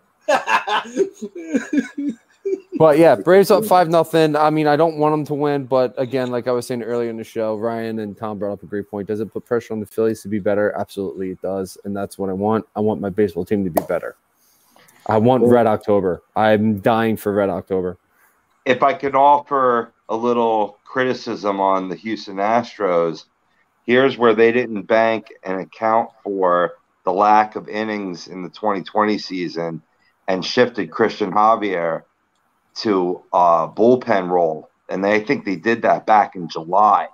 You should have been rolling a steady six man, maybe even working in a seven man, and you wouldn't have Valdez crumbling here in the latter part of the playoffs. So, what do you think? He's just been overworked during the regular season. Yeah, I think that's why it's exactly what it is. I mean, they threw a Greinke went down the last six weeks of the season, so they were even pitching five man going into the playoffs. And you know, I don't think anyone threw particularly a lot of innings. And let's remember too, uh, Valdez in in, in preseason, uh, you know, broke his finger and didn't start. I think he had like six weeks, maybe eight weeks into the season before he started but still there was such a light amount of innings thrown in 2020 that they're crumpling a little bit and whereas the braves they did a lot of bullpen games especially when soroka went down. You know what i mm-hmm. mean? They had to they had to start getting creative earlier in the season. And you're and and i mean you, it's easy to say that when you got an arm like charlie morton that's like you know just a rubber arm. Like that guy could all just throw innings right out you know in his sleep. So I don't know, just not to make this long winded about baseball, you know, right there, you know, not to point fingers because I mean, Dusty Baker has done a lot in Major League Baseball. Three titles will, will, will show that, but didn't account for that. And I think it's costing him here early. Yeah, but fortunately, it's only game one, and I mean the Braves lineup needs to get going. Freddie Freeman had a rough start to the playoffs. I think he wound up going like 0 for 7 in his first seven at bats for for the Braves in the NLCS, which was tough. He's starting to turn it on a little bit. So Yeah. Here's something I, I just they have a they they even without Acuna, they still have a very tough lineup to pitch against. And I kind of like your point, Rob, because you know if you have if you have tired pitchers already in game one against a lineup like that, the Braves Yeah. are going to manhandle you. I don't Yeah. care who your manager is. The Braves will manhandle you because they are they have a tough one through eight, and they'll I- produce. I, you know, something interesting did pop up though on the uh, intermission here that apparently the Flames, Elias Lindholm and Andrew Mangiapane, they have seven goals to start off the season in their first six games. The last player to do that, it was 91 and 92, and it was Gary Roberts, who, you know, if anybody knows their hockey, knows Gary Roberts is one of the best players the Flames ever had. Yeah. So, that's good company. I've always known. Gary Roberts as a, a uh, Carolina Hurricane, though. But yeah, no, absolutely. It is five two, by the way, in that game. Yeah.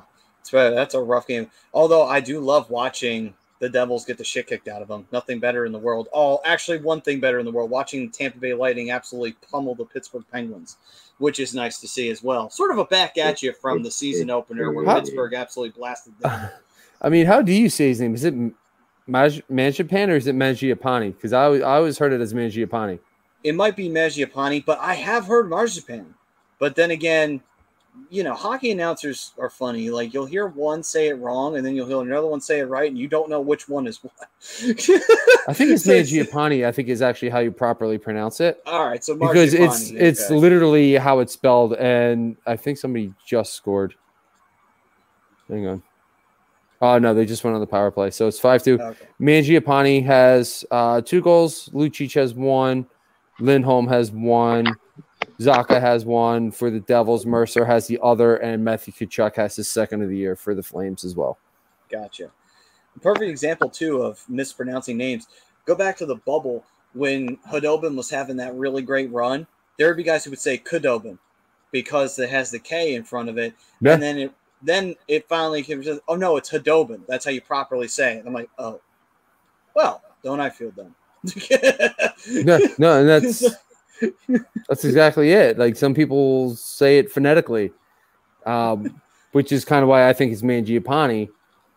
Uh, and I just I call it Mangiapane because it just sounds cooler. It's also probably right because it's probably an Italian name, and that's probably the way you. That's how you would say it if it was an Italian name. I'm going to assume it is. So that's why I think it would be working there. Right. Chris brings up a, a nice point. Yeah, he says, "Why does Lappy keep getting promoted? He has been a shitty coach at every job they gave him. Reminds me of Homer. Phantom should be good with all that talent. Worries me for the player progression. Four goals in four games for them. That is pretty bad. Winless. Yeah, I believe they're what, 03 and 1? Oof, that's a that's a bad start. That's beyond a bad start. Um, yeah, I mean Lappy's been around for a while, and uh, yeah, we got Jim saying, "Yo, fellas, what's, What's up, up, Jimmy?" Jimmy? Good And, show uh, last night, bro. Good show. Catch Yeah, I- Jimmy on Flight Zone every Monday night, 9:30. Gotcha.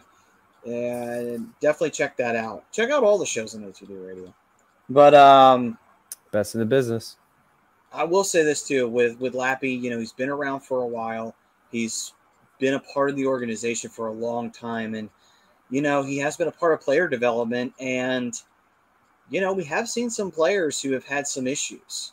Maybe there, maybe it could be that. You know, maybe there is a bit of a pattern of some issues that have happened with some of the Flyers prospects in the past, and Oh, it could be something like that.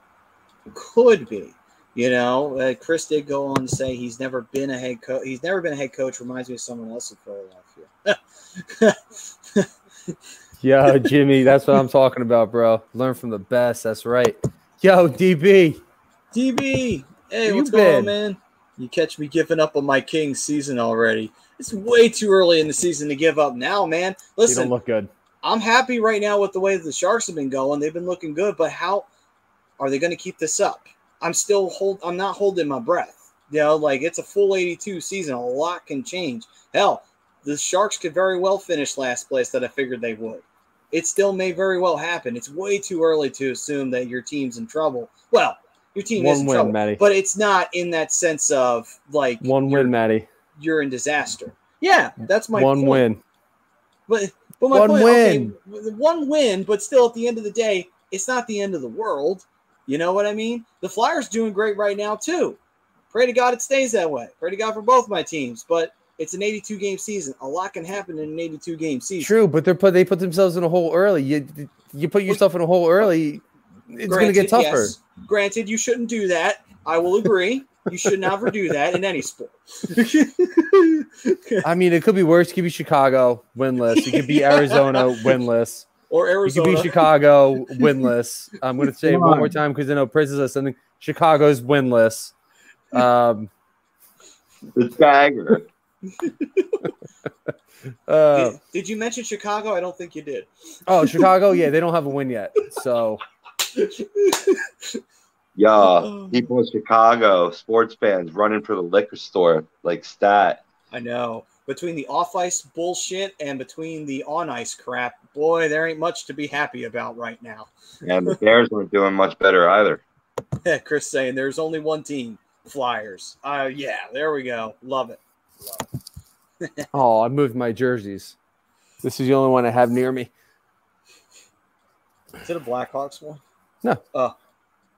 it's Ertz. Okay, there we go. I wore it for him on Sunday.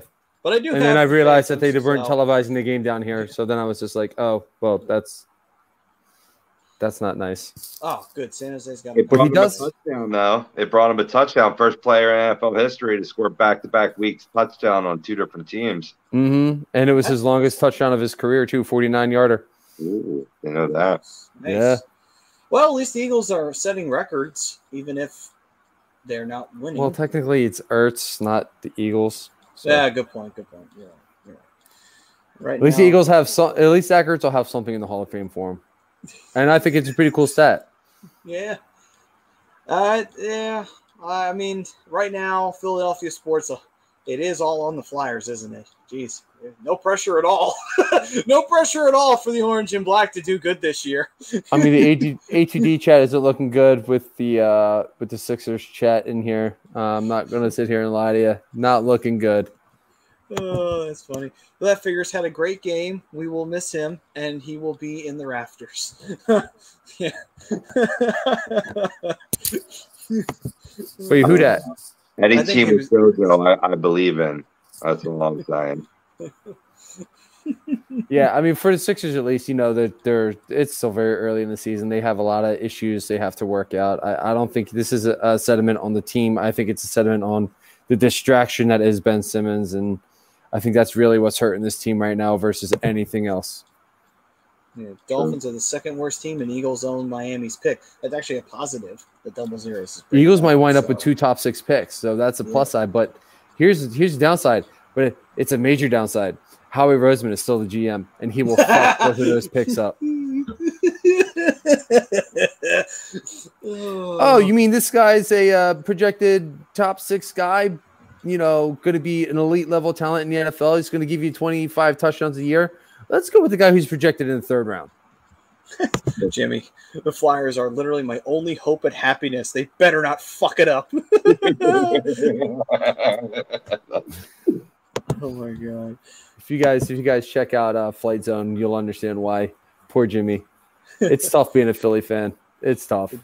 DB saying, has anybody figured out how to watch NHL games on Bally Sports without a cable subscription? I tried going to ESPN Plus route, but the but they black out local games. Oh, Yeah. Um, I don't know if it's anything like Comcast. Comcast has the what is it? My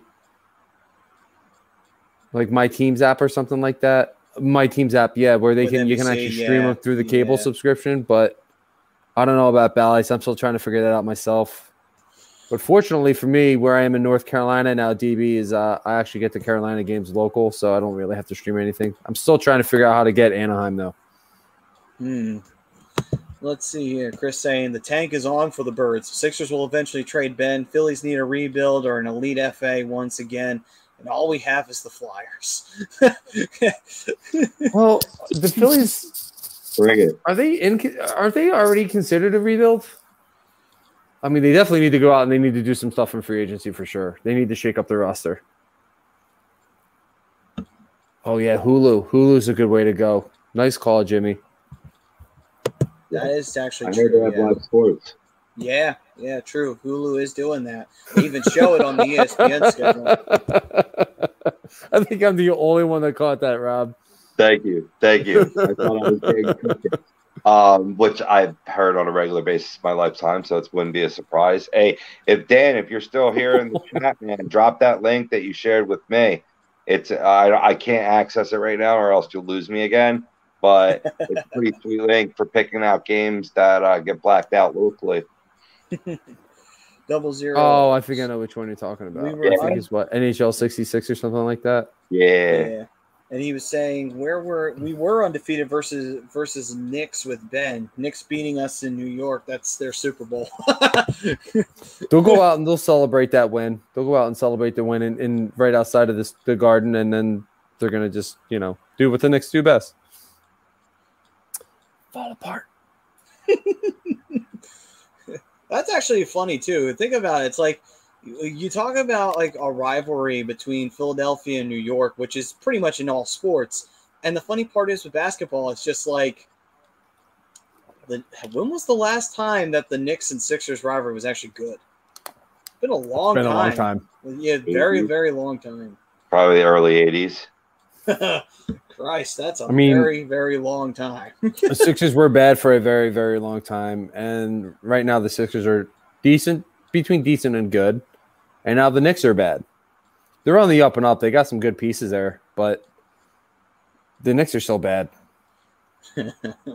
They're still bad. It's not like it was. Actually, actually, what about maybe where were the Knicks at during like Iverson's heyday? Were they like Think- a little competitive? Maybe like a little. I know. Was it that? Did they have Latrell Sprewell at that point? It was like the I think Latrell so, Sprewell, yeah. maybe like the Penny Hardaway, Yeah, or maybe Penny Hardaway may have been a little further back. But right. Chris since Patrick Ewing, so that's that's the '90s. Yeah, yeah, because that, that was the next point that I was going to bring up. Uh, you know what I mean? Like, I wasn't sure where the Sixers lied then.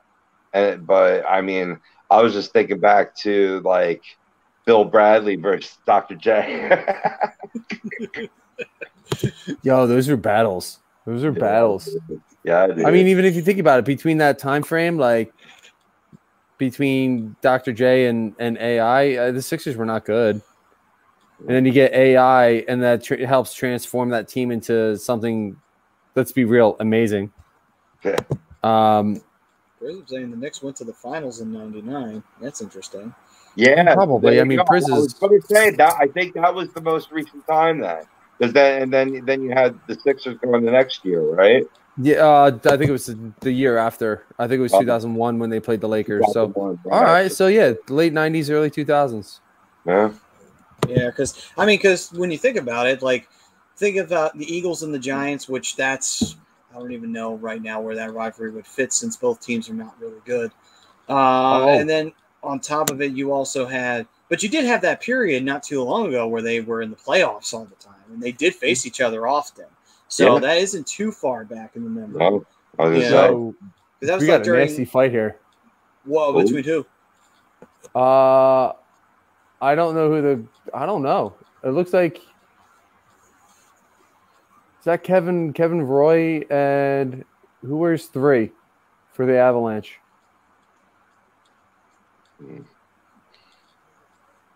got It's me. not Eric Johnson. Hmm, I'm not sure.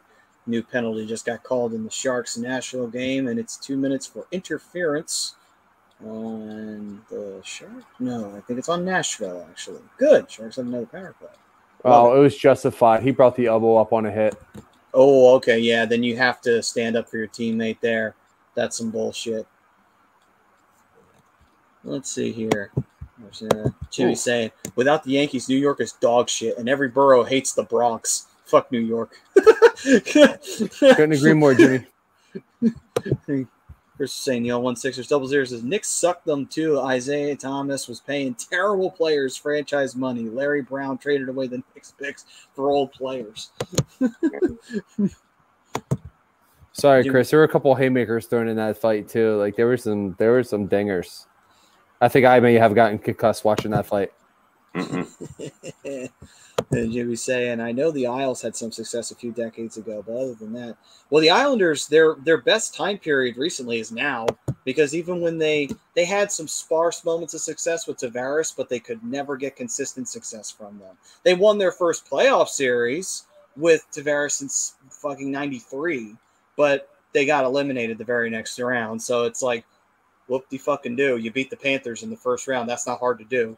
Uh, I mean, they had the '80s where they were their really Yeah. at their best. Uh, but yeah, I mean, Islanders spent a long time being a, a, a bad team, and then you know they're they're a, a perennial playoff team right now. Um, Yeah.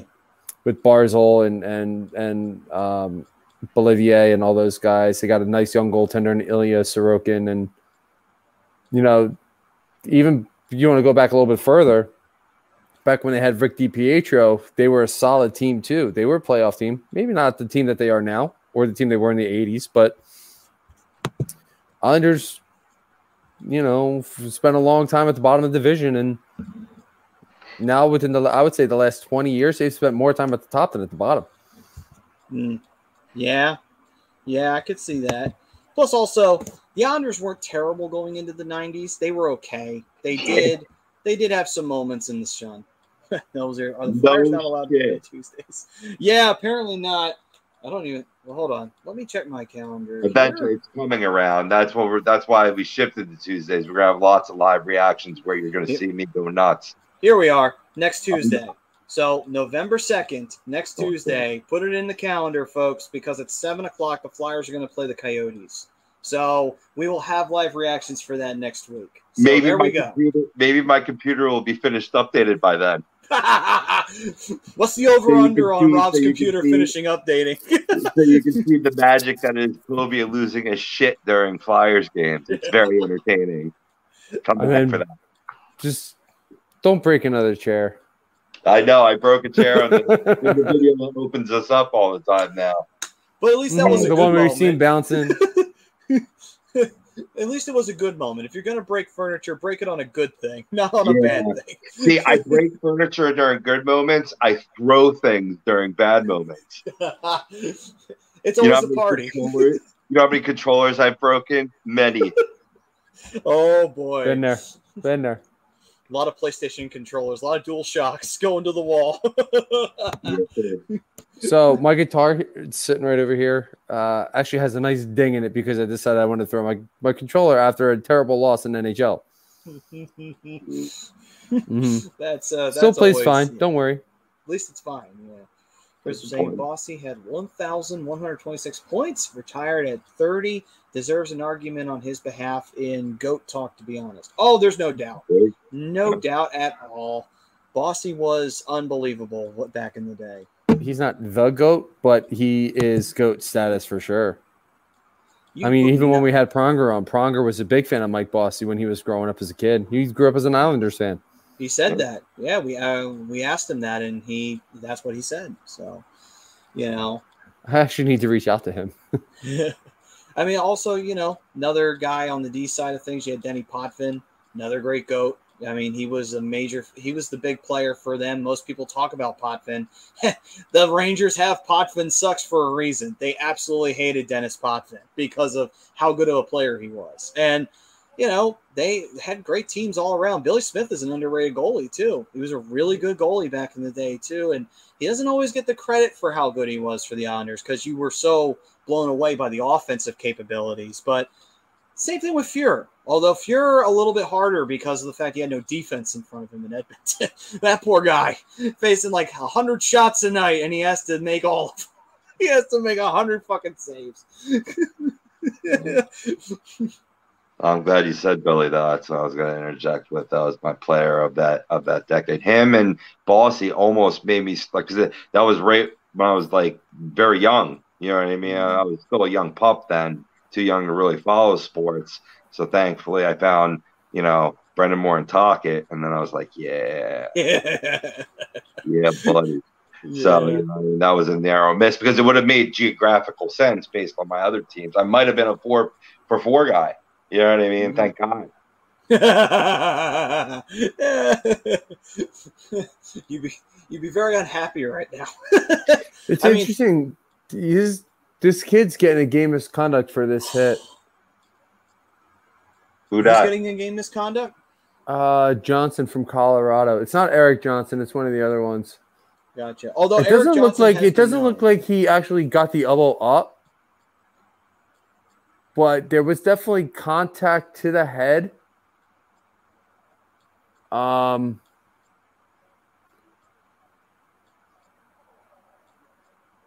I don't know. I the angle it shows it looks like when his elbow comes up, it's like he's actually kind of like following through instead of making the initial contact here and then coming through. But I think it's I think it was the pinpoint where it looked like his shoulder um caught like right in here. So I think they're calling it a uh, shot to the head. Oh, was it? He was trying to extend his arm to So- create space, and kind of the elbow kind of caught him in mid process. No, so he came in and he hit him, but I guess the way he hit him, it kind of looked like when he went to extend his arm to kind of like I guess follow through with the hit, and kind of Oh, give him a little push. Yeah, and you're it not kind of just came do up that way. Yeah, it's a good call then. Um, yeah. But uh it I believe Roy got two minute instigator and a five minute for fighting. And then Johnson got five minutes for fighting in a game misconduct. He got something else too, but I don't remember what it was. So Wah was the one who fought him. Interesting. Yeah, I'm gonna, I'll tell you guys in one second here. Let me get the official. Patty, is Yes. there a band name called Five for Fighting? Because that would be a good band name, right? I don't Ben think Folds. so. What's That's that? Ben Fold. I think this one of Ben Folds bands. Ben Well, Ben- Folds and Five for Fighting. Oh, Oh, okay. Gotcha. Okay. All right, then we'll have to start two for instigating. that was very originally I was taking that joke. I'm glad it came back there. And Colorado really just cool, scored. uh, oh, so there we go. Colorado's in the game now. Cale Makar. Wow, makes Makar. sense. The boy. Yeah, makes sense. Makar. Talk about a goat right now for the Colorado Avalanche. There's one right there. Of course, the Avalanche have goats and spades pretty much right now. So will take- Nick I will take those fantasy points. Thank you. Nick, Nick Roy got two minutes instigator, five for fighting, and a game misconduct. And it's Jack Johnson. Wow, Jack Johnson went to Colorado. Yeah. Oh yeah. A Interesting. couple years, I thought. Uh Oh no, no, no, no he was. you're thinking of Eric Johnson. I'm thinking of Eric Johnson. Yeah, yeah. Yeah. You're yeah, thinking of. Eric Johnson. Damn you, Jack- common names. So Jack got two minutes for interference, five minutes for fighting, and a game misconduct. Oh damn! They threw they threw the fucking book at him. Holy shit! They're trying to cut that shit out, man. no, no, I get it. I get it. I get it. Oh, I agree, Chris. I love Ben Folds is great.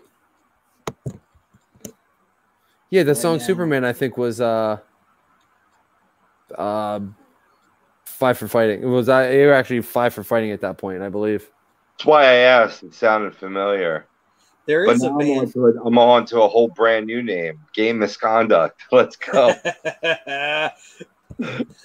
Chris of saying Jack Johnson better than greater than Ben Folds five. oh my god, that's funny. But um, I'd have to agree. I, I like Jack Jack, Jack Johnson's music is just kind of like just super chill. what do you think is up with Vegas, Colorado, Tampa, and Toronto? Uh, I As mean, they're. far as what there, dude. I think I guess to their starts to the season. I mean, Tampa had a slow start, but we we were calling that Stanley Cup hangover because that does happen. Yeah. Toronto, you know, Toronto is just they've done this before. This is nothing new. We saw it happen when they got Auston Matthews. I think it was a couple seasons in. They had a very hard time getting offense going. They really struggled, and it wasn't until the bubble, and they were still having problems, and they lost the series to Columbus. So it's not uncommon for Toronto to be having issues. They've had them before in the regular season. They shouldn't, but they do. And um, Colorado, I mean, I don't really. Colorado, you know, you have a one bad game. It's not the end of the world. Vegas, they've been fine. Like I haven't really seen anything bad from Vegas. They've just been killing it, really. Which again, we expected them to be doing that. Yeah, Vegas is doing Vegas things. Um, the thing with Tampa is Tampa's going through a lot of things right now, and the big thing is, to Maddie's point, the hangover. Um, there is uh, a lot of changes in that Tampa Bay locker room as well. Leaders are gone. Guys who've been there forever are gone. So you got changes there in the locker room as well. So you got new faces like Ed, uh, Pierre Edward Bellemare, and then you have um, you have Corey Perry there now too, a couple other new faces. So that's another thing too. You gotta you gotta work chemistry with some whole new guys. So Ooh, that's another big thing you got to keep in mind as Oh. well. damn, that was nasty.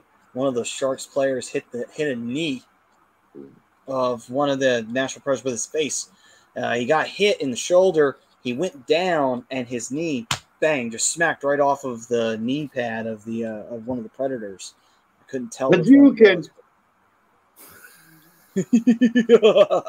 Love it. Uh, double zeros. No, not that song. Um, it, I, I can't sing it. First of all, I can't sing. Second of all, I can't sing on here because of copyright. Um, just Google it or like look it up on like Apple or something like that. It's Superman by Ben Folds Five. Is that the one that says "I am Superman"? It's like I may sound concerned, uh, but don't be naive. Even heroes have the right to bleed. Oh, okay, yeah. Then that, I haven't heard that one.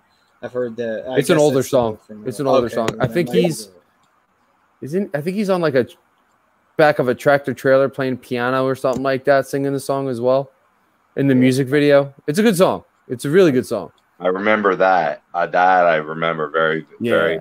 distinctly. But uh, yeah. you, know, you can sing your own cover. Plenty of people do covers on YouTube, Brian. Don't let that stop you. But I'm not trying to get us flagged. Yeah. Oh, that's good. no, yeah, YouTube will be fine. You know it'll be Zuck. It hey, I mean, Zuck will get us for something. He always does.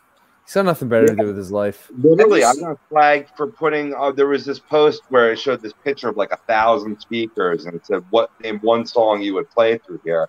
So instead of writing it out, I did the YouTube clip to "Thunderstruck" from ACDC.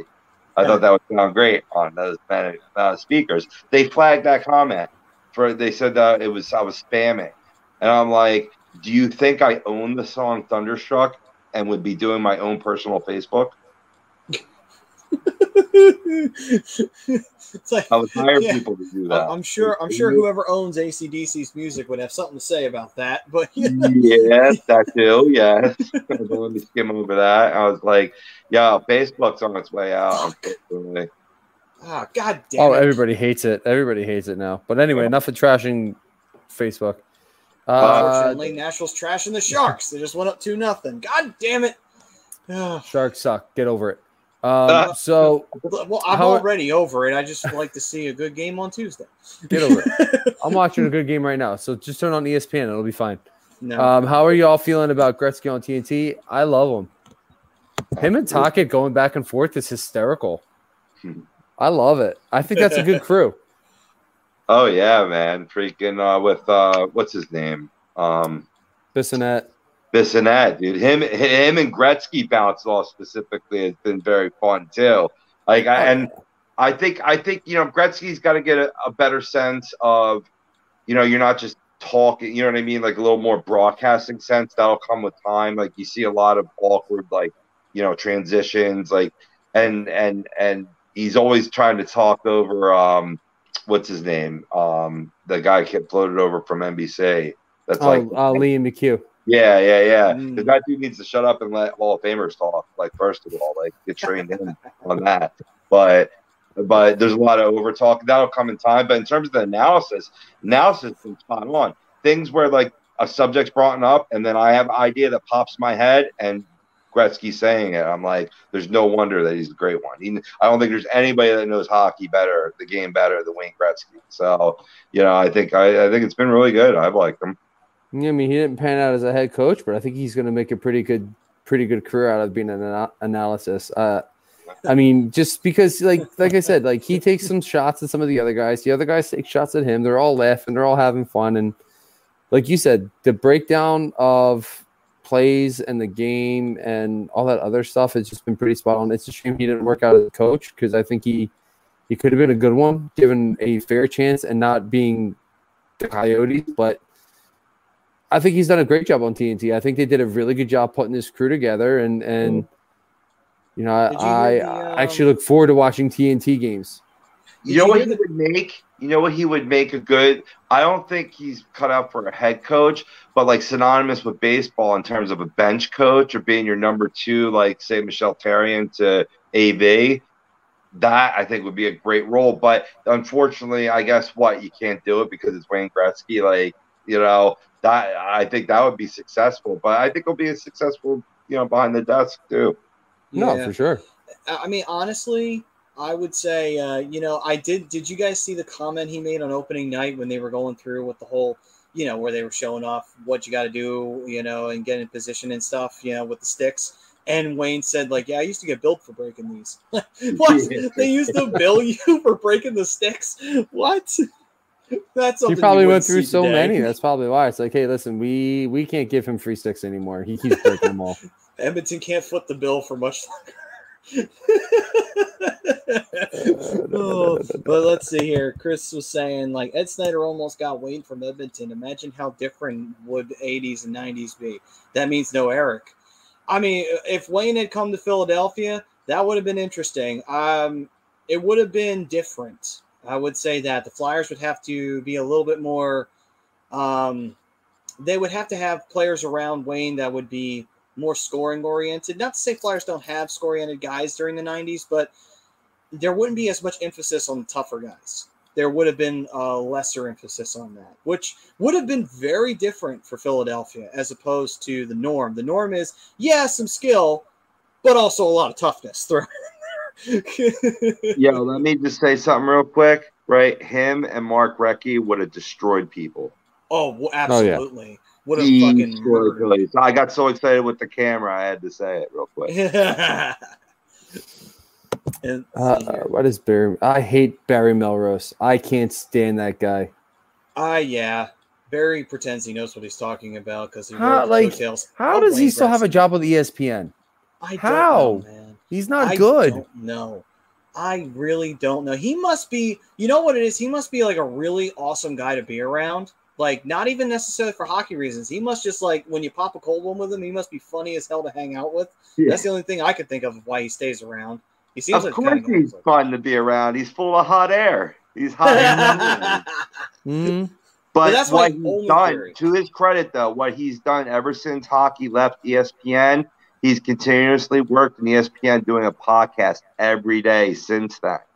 You know what I mean? And I think that you you have a guy that's, you know, you know, we he kind of comes off as a braggart, but he's a pretty loyal guy. So of course they're going to reward him now that they got hockey back. You know what I mean? That's the only reason why he's on there. I, say, I can't stand him. I can't stand the way he looks. I can't stand his voice. I Never can't stand his takes. I can't stand anything about him. Slimy prick. Benny's Nation, a little late. What's up, fellas? What's up, Benny? Little. You only got a couple minutes left. You're way late. And then Barry saying Barry Melrose is starting to lose it. He's going down the Lee Corso route. Uh, uh, uh, I, I agree with that. I agree with that wholeheartedly. Yeah, I mean, Prism does bring up a good point. He's probably been grandfathered in. He's also the only hockey guy ESPN also had, which is kind of alluding to Rob's point there. But like you just brought in a bunch of guys. Just you have True. I mean, he's not really the the only hockey guy that you have. Steve Levy's a hockey guy. Neil Buccigross is a huge Right, hockey Boots, guy. Absolutely. That's what I was going to say. I'd rather see Buccigross on the panel. Yeah. true. I mean, he's leading the panel tonight. Fortunately, it's him, Messier, and I didn't see who the other one was. Fuck it. Fuck it. Bring back Keith Olbermann. Let's go. Yes. Hold up, we might be onto something there. he knows it's hockey. Yeah, he does. See, we already know. We already have this problem solved. Problem is, ESPN won't solve the problem. But Hey, uh, saying, hey, hey, Priz, do me a favor. Let me know how many wins you guys have this year so far, Oh, because I, I, I'm I'm pretty sure we have more than you. Come talk to me when you get one, bro. Cold blooded. Love you, Priz. Keith would have been sick for hockey coverage. Mm-hmm. Oh, absolutely. Here's a little question for you. Do you see Joel Quenneville seeing any sort of suspension stemming from his days in Chicago? Mm. Hmm. Interesting. Because they suspended That's Alex tough. Cora when he was with the he was no longer even with the Astros. Mm-hmm. Beltran lost his job. Uh, you know, he was initially hired as the Mets manager, but his connection, you know what I mean? So even though he's with a different you know organization now, should there be some accountability there? Yeah, I mean, did I mean Beltran stepped down though, right? I, I didn't think he. I thought Yeah, that was like a mutual. he stepped down. Yeah, but no, overall points still taken. Um, Unfortunately, I think there will be some kind of punishment. I think he will face a suspension for what he dealt with um, or what he did, his part in it. Um, I think they're going to do some further investigations into it. And I think once they get all that done, they're going to hand out some more. I don't think we're seeing the end of the of the punishments coming out. Uh, we saw Scotty Bowman step down. Um, we're seeing the the organization as a whole find.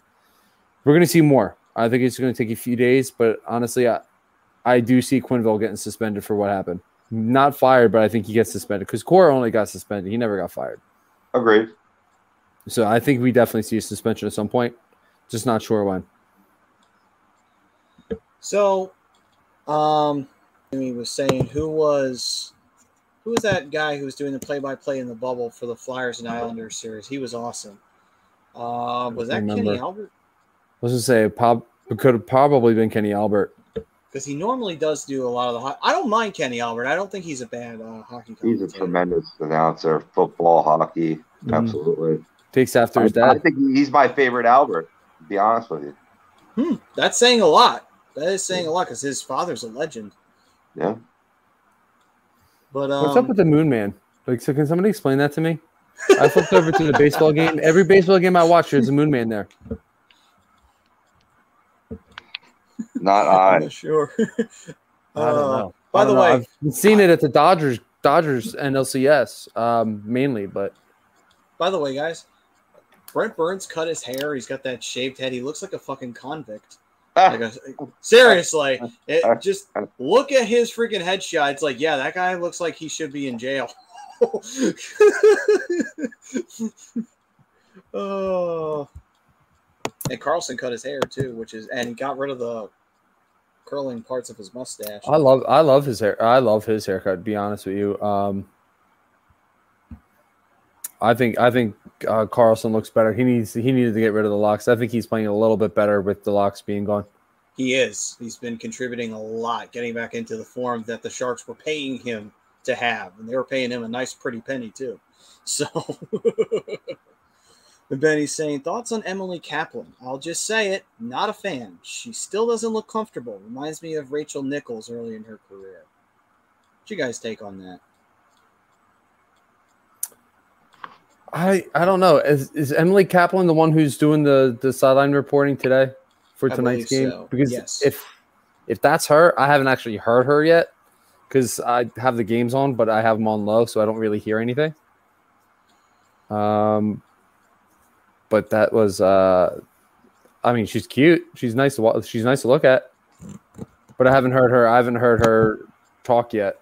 So yeah, I haven't I heard her really talk that. that either. I've seen tweets of hers, and there's been some very informative, um, both NHL news as well as like analytical stuff. You know what I mean? Like, you know, knows the game. I need to see more because I'd be honest with you, I haven't watched most of my hockey has been either NBC Sports or TNT. Like I've maybe watched like the first game that was on ESPN, and that was it. Because I don't know, man, something about ESPN pisses me off. a lot of It's 'cause things about E ESPN. ESPN piss me off. I, I think it's just ESPN. I think that's where we can put it. Worldwide leader. Get them. oh, let me see here. Uh, uh, let me know how hold many on real quick. I just want I Oh. want to address I want to address Chris's comment real quick. I don't agree with that. I don't think it's pussifying another sport.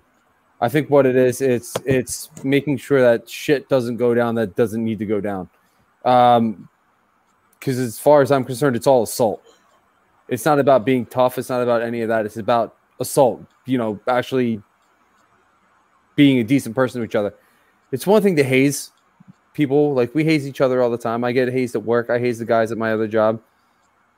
But it's a matter of being a decent human being and not actually assaulting one another, and having people see it and not sweeping it under the rug and addressing it what needs to be addressed. Because not only does that, it's charges, charges that could be filed. Yeah. you know it's it's it messes people up. It really does. It messes up up here. Because there's people that don't know how to deal with it. You can't get people help if nobody reports anything you know it's it's a, it's a terrible situation that nobody should have to put up with it's not about pussifying a sport it's about doing what's right It's about treating people the way they should be treated. You know, not assaulting anybody else just because, you know, you're a hockey player, you can take it. No, that's not what it's about. Nah, there's too much there's too much of this shit going on in beer leagues and public leagues. This shouldn't be going on there either. You know, we got to put this shit aside. We need to stop acting like, you know, oh, he's, he's just a hockey player being a hockey player. S- because he plays hockey means he could be a piece of shit person? No. Mm-mm. It's about being a decent human being and doing what's right. And if somebody's getting assaulted, doesn't matter verbal, physical, sexual, doesn't matter. That person needs to be reported. That person needs to be taken care of. Mm. Because obviously somebody else in that situation is not being safe. Well, And there is a somebody else line. not safe. there there's a line and it, it's obvious and it, once you cross it you cross it. You can't go back over it. You know what i mean? It's just like uh, all right you cross the line. Simple as that you know? Like we all everyone knows where the line is and if you want to cross it cross it but you will have repercussions. You know what i mean? That, and you know that's the thing about sports so how far does that line go? You know where is it? You know and once you you'll find out real fast once you hit it Yeah, and Chris, I and, I and I agree with that. Like the coach needs to be fired. Like people need to be fired for for what happened in that situation because it all got swept under the rug. That's why they're having the investigation. That's why punishments are coming out now. It should have been handled at the time, not now. That's my point. And to say that it's pussifying the sport, I think that's just flat out wrong. To be completely honest with you, I think this sport's still the way it is. I just think we need to get under players and league officials and coaches and front office personnel need to get shit on lockdown. Because if guys are seeing pros do it, guys are going to do it in beer league. Guys are going to do it in public leagues. There's girls that get harassed all the time because they're a girl playing hockey. It's got to stop. Oh, proper hazing. Uh, this is a guy chiming in here that's played a fair amount of his sports, and you know, mostly baseball. I played some hockey. I played some football. Right. I also pledged a fraternity in college. Right. Proper hazing is twofold. It should make the person better in the long run, and teach respect to your veterans. I.e., carry the bags clean the locker room. Maybe maybe this day and age, there's you know the the players don't have that hands on. You have assistants. I get it. You still they pay for dinner. You know then you know what I mean. Shit like that. Also making them better. First on the ice, last off the ice. Work them hard in practice. Calisthenics, ups and downs. You know what I mean? Things that are going to make the person ultimately better and at time it's hazing because it's hey i'm telling you to do it so it's hey you know what i mean? When it gets to assault and laying hands on people and violating that space now you're weakening that player. You're weakening that mind to have that sharpness almost to think that that's okay to lay hands. And let's talk about the sport that we're talking about. If you've put your hands on my teammate we have issues. You know what i mean? So to teach that acceptance of it is going to have a less aggressive player in scrums. I don't want to be playing next to that guy. So No. it may it's counterintuitive. Yeah. And, And this is this is exactly what I'm talking about here. Like Prison what saying, Prison if you're just talking said. about the Blackhawk situation, the kid had his career threatened while dude held a bat at him and jerked off on him. And that's my point. That's my point. That's the shit that needs Now- to be reported, and And nobody Chris- did anything about it. And I and agree, Chris. Chris- It is jail time. and he did serve jail time because, and this is the really sad part, the Blackhawks were a reference for him getting a job at a high school, and he did sexually assault one of the players at the high school. He served two years in prison for that. Should have served longer, in my opinion, but still, at the end of the day, hopefully he got his ass whipped more than a few times in the prison yard. The anyway, the point is, is that this situation it's it goes beyond hockey. It's also about someone whose life was pretty much ruined, you know, because it's also traumatic. That's the other side of it we don't always talk about. The trauma of the situation.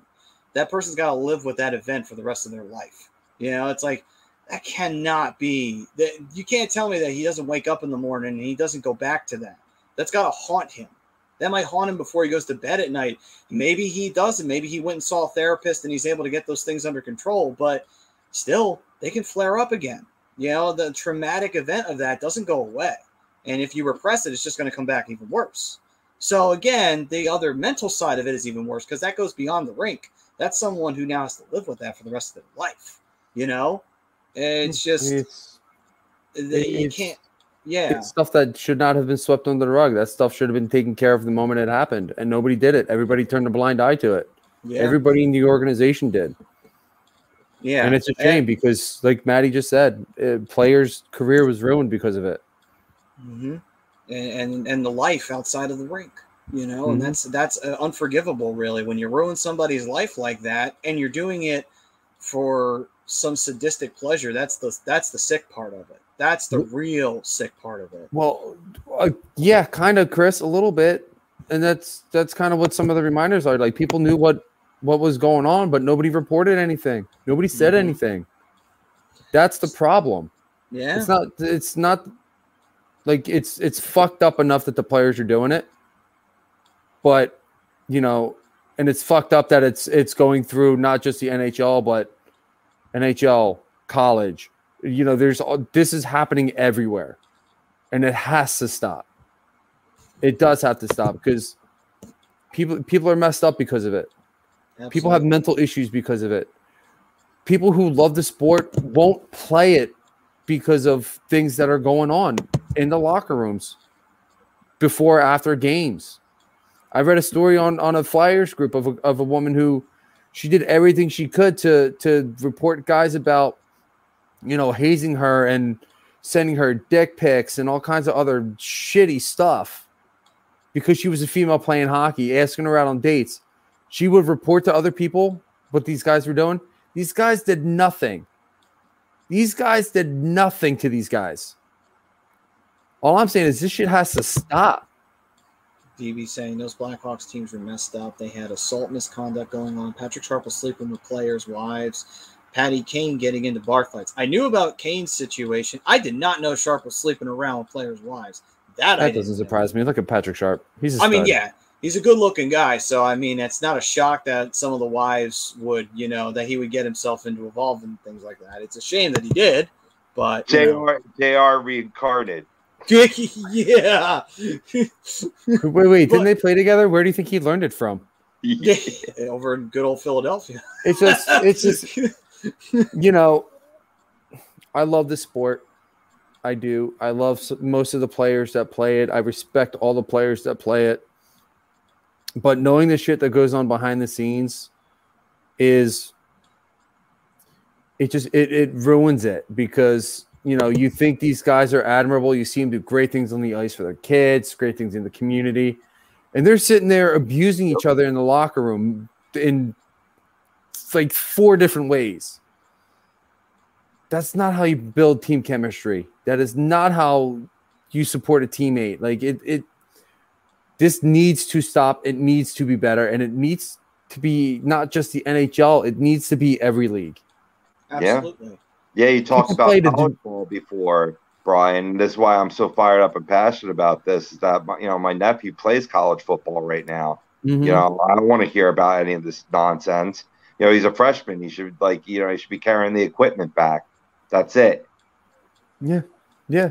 You know, people play this game because they love it. And then, you know, the people that love it and are playing just for the fun of it get, you know, hazed and, you know, certain things done to them and it ruins the game for them. It ruins the lo- their love for the game because people are shitty. Pe- uh, it's just a hockey player being a hockey player.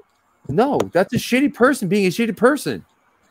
Yeah, you don't get a pass for bad behavior. I mean, it's sad though because it's like you do see it happen in other leagues and it's more public in other leagues like the NFL.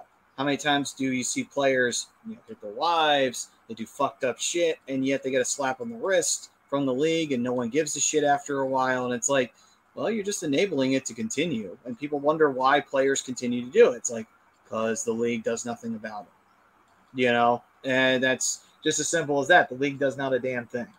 And Jimmy saying, guys, because they, they swept it under the rug. The, the entire organization swept under the NHL didn't probably didn't know until recently.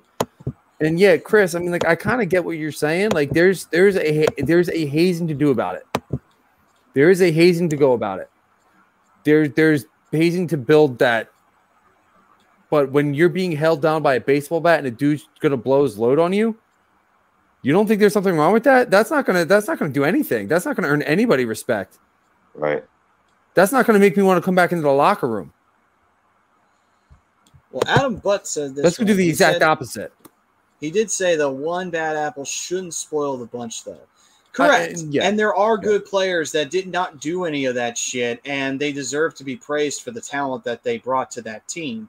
So, yes, absolutely. There were definitely talented players who weren't in on that shit, you know? Yeah, So- Adam, and I and I agree. The there one apple doesn't spoil the whole bunch, but you know this is a, this is a situation that's not just happening in Chicago. I'm sure it's happening in other leagues, other teams around the league. It's happening in other leagues around the country, probably leagues around the world. It's it's just a terrible thing that you know they think that's how how it should be because you know it's hockey players are tough. Yeah, they're tough. But in that same breath, there's a line across. There's there's proper hazing and ball busting that creates respect and creates guys that want to fight for you. And then there's what the Blackhawks did. And that's not going to do that. That's going to do the exact opposite. Which I is kind of ironic because they won three cups in five years in that in that stretch. But it is what it is. But yeah, it is it's terrible. This is really all I'm saying. Like it's it's it's terrible, and it just needs to stop. And it's not just the NHL; it has to stop everywhere. I've read too many stories about people getting getting just you know just straight up abused and all this other shit because they're in a hockey locker room. Hmm. It's got to stop. It's got to stop. Like I said, there's a right way and a wrong way, and and I see too many wrong ways to do it. And Rob broke down some of the good ways Yeah. to haze Yeah. a player. Adam Butt saying, thanks for the respect, guys. No problem. Of course, Adam, and all the time. Oh, it's I'm, we may not always agree, but there will always be respect. Me and Chris, Now, I love Chris. Chris is is is a member of the family. I still respect Chris. We may not see eye to eye on this, but I still respect Chris at the end of the day. DB's funny. There is a counter that showed how many days a current or former NFL player has gone without an arrest, and the highest they got was up to 30 days. oh my god. I, am glad you brought that back, DB, because that's what I was going to say. See, in football, that seems to be the mo. For hockey, you know, they're modest folk that are not, they're you know non-egotistical, but they'll fuck your wife. It must just be a, it must just be like a, a way of life in the hockey realm. oh And that's messed up too. That is God damn. That's messed up too. But overall, though, you know, to finish up this conversation, Blackhawks were fined $2 million in the end. And then on top of it as well, Stan Bowman did step down as the GM. Um, I will say this, though. I kind of feel, and this is my personal opinion, no one has to agree with me. I kind of feel like that was a little light on them. And the reason why is because they punished the Coyotes pretty harshly for, you know, having combines when they were told not to, where they stripped them of their first round pick that they had to trade back in. So it's like, I mean, I, I get it. $2 million is, is a good chunk of change to lose, but when you're a team like the Blackhawks, you make that up in like five minutes. In my they- opinion, they have had to give up a pick, Batty? I, I feel like they should have had some kind of repercussion in that regard as well. Mm. I feel like it's a little light on them, and I feel like that's not good. Um, it's not good transparency throughout the league. It's like you you punished Arizona with taking a pick away from them because of a combine, you know, combine violation. All right, compare that to the abuse and the sex scandal. That's small potatoes. That's just a what the fuck? You're an idiot for doing the combine thing.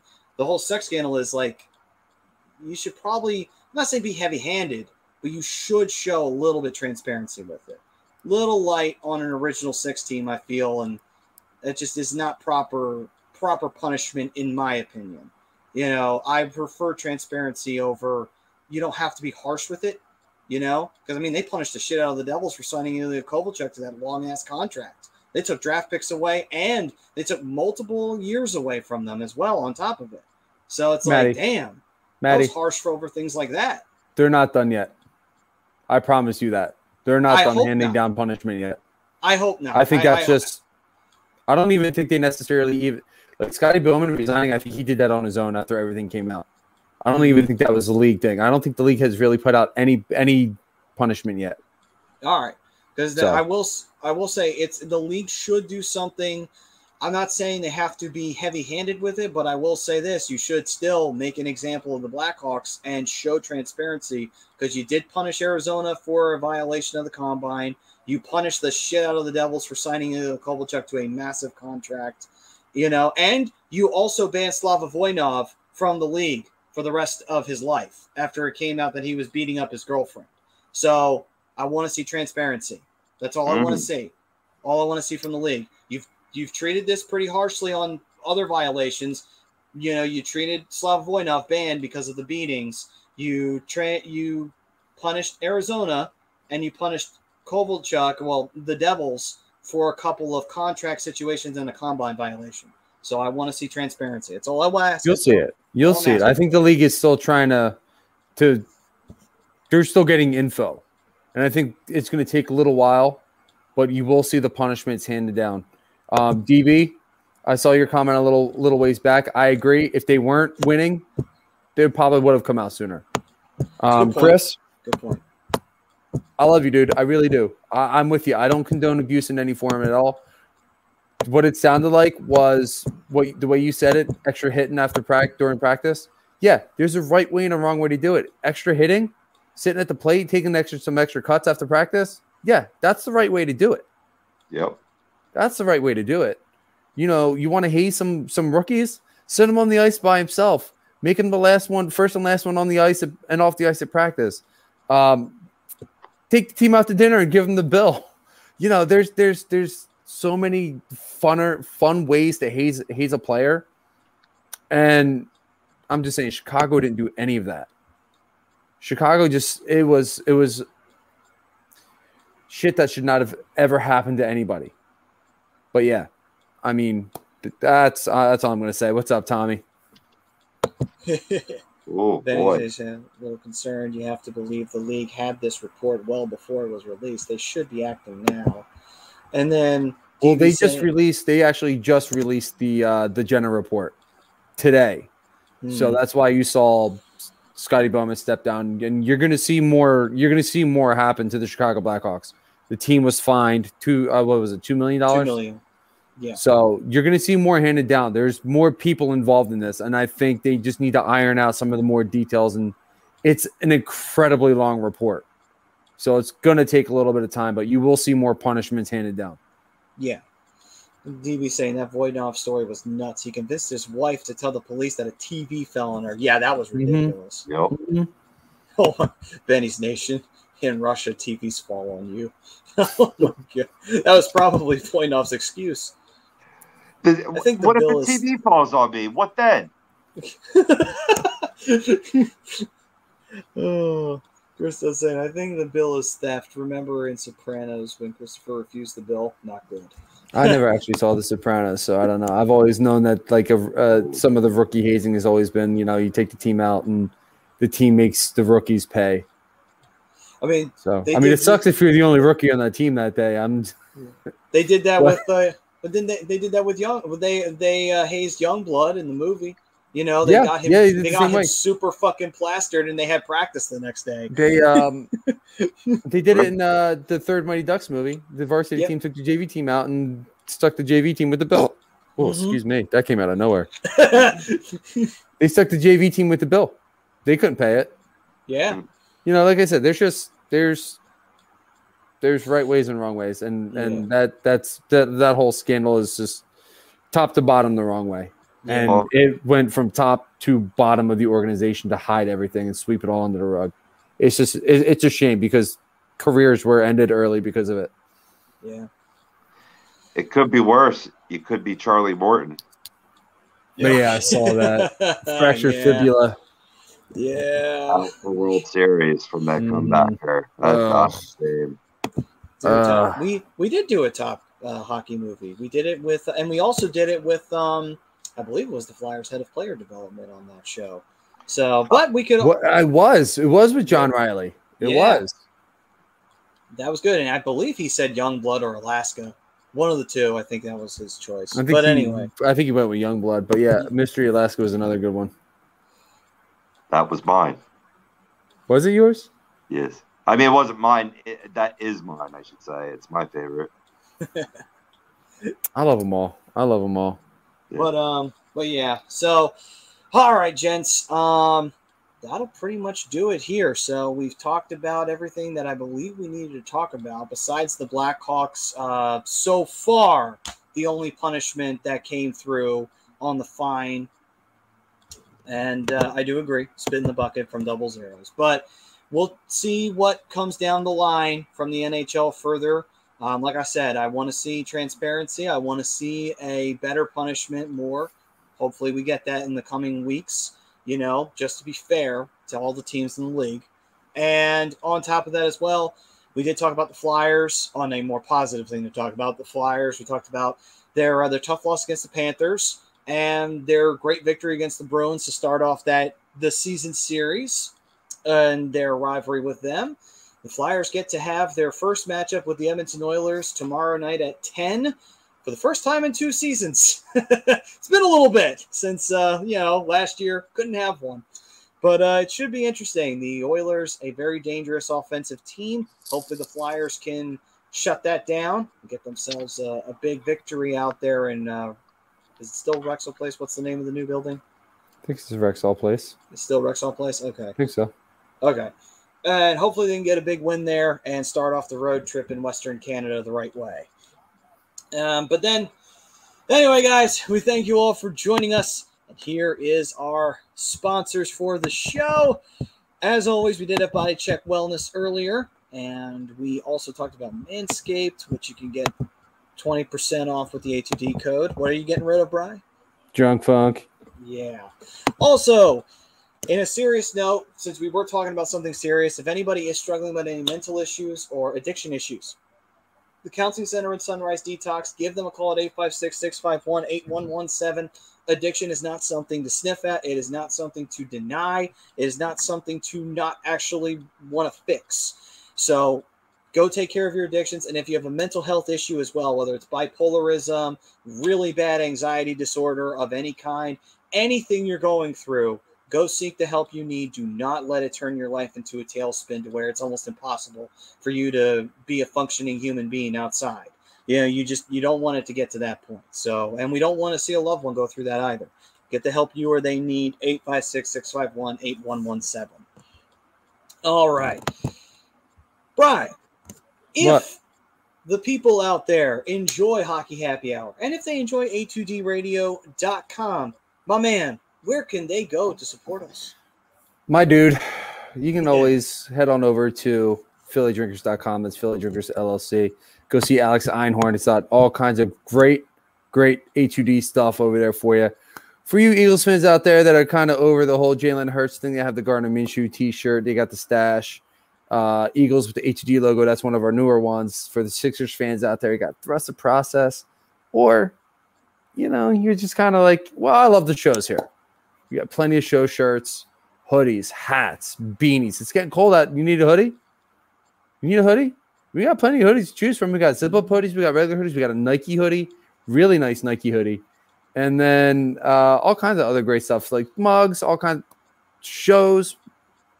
So, great stuff over at the Philly uh, Philly Drinkers LLC. That's phillydrinkers.com. Alex Einhorn. Take good care of you guys. Absolutely. And all Campus OC, 20% off everything in their store, including hats, shirts, and their team cornhole sets to all of their subscribers. You know, they do have the rant booth that is available. Uh, I think the shore is the shore officially closed down or is it still open? Still open? It's still open. They're doing uh, they're doing the rant booth Sunday mornings before the Eagles games. Okay, then. So before they do, before the season kicks in where they shut down, go down, see John Coyle, great guy, and he's got a great store out there. And uh, hey, if you want to go down on Friday and join in on the rant booth. He lets it. So it's definitely worth going and checking it out. All right. And if you have any aches and pains going on, Specialized Physical Therapy is where to go. You can find them at www.specializedphysicaltherapy.com. They just added concussion services, so that's a huge thing because obviously concussions are not something you want to you want to play around with. You want to get that taken care of as soon as possible. And if you also have any aches and pains, Brian knows he had a problem with his shoulder. He went and saw Dr. Paul, and he went to see the great staff over in where was it, Cherry Hill or Burlington? Yes, yes, yes, Cherry Hill. Ali did a good job to start me off, but Kerry finished me. Oh, I actually I should rephrase that. I started my regiment with Allie. Kerry finished my regiment, and my shoulder feels great. My other shoulder is starting to bother me, but I'm using stuff that they taught me to kind of catch it early, so before anything really bad happens. So go check them out. They they are they are rock stars over there. Cherry Hill, Burlington County, best in New Jersey, best in South Jersey for a reason. Jimmy, yeah, pause, rewind.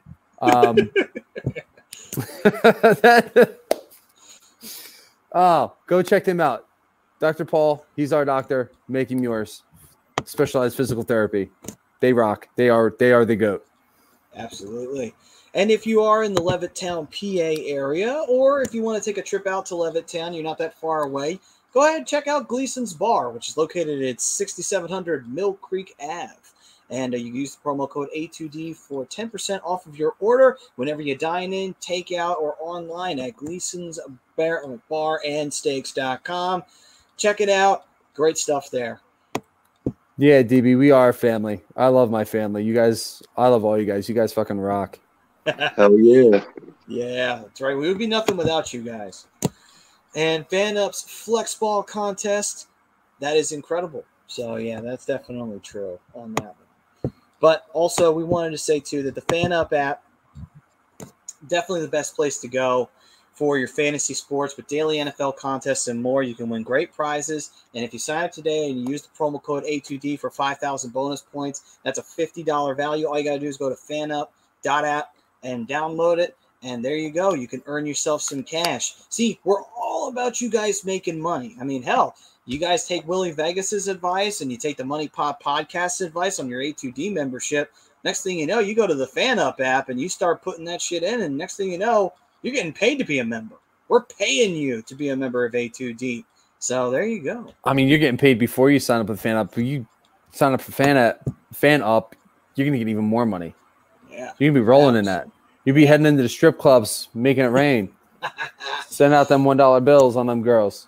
Yeah. But before you start shooting out that, how about this?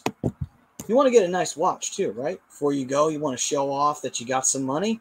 You want to have a fancy little watch, or if you're more of a casual person, want to have a casual watch just to check the time, and you don't want to reach into your pocket and pull out the phone every five minutes. And also, if you just want to have a nice watch for maybe athletic wear, just in case you're you know going to yoga or you're into the gym, do lift some weights, you hit the bag a little bit, you know, they got everything for you over at LaTerrain.com. If you need a watch, use the A2D code, 10% off your order. You can use your earnings and get yourself a nice little timepiece right there. And then you know what time to go to the strip club and spend the rest of those fan up winnings, you know? that's right. That's right. And have a flashy watch too while you do it. And let's see here. And if you are looking to buy or sell a home or change a career in brokerage, Alan Oh. Foy at eXp Realty LLC at 302 682 8820. Visit them at alan.foy at exprealty.com, ladies and gentlemen. That's the place to go. When you're making a move, it's very, very important to get that right. Alan Foy's the guy to make sure it's done right. So take a look at him. And Benny, why are you taking shots? People are You just shots. got here. You just got here and you're taking shots. You got here like five minutes ago. um, and by the way, folks, because it is coming up, Halloween will be here soon enough. Uh, this year, uh, Paddy Whack invites you to be a part of their contribution to the Philabundance Camp Out for Hunger and mention Money Pot on Halloween for 10% off your bill at Paddy Whack. So, hey, it's a great, great cause for everything. You know, taking care of hunger. Hunger is a terrible thing to see it's a great thing to give some money to and give some contribute to. So definitely check that out, and uh, don't forget to mention Money Pot. Yeah, this is something to definitely get behind. Um, the Philabundance is, is is great. They always do a great job with their with their charity work and getting out to the uh, getting food out to the people who need it the most, especially this time of year. It's getting starting to get colder. Um, so definitely, definitely, definitely take care of this for sure. Absolutely. And finally, our show sponsor, Body Check Wellness. You can use the promo code A2D for 25% off of your order.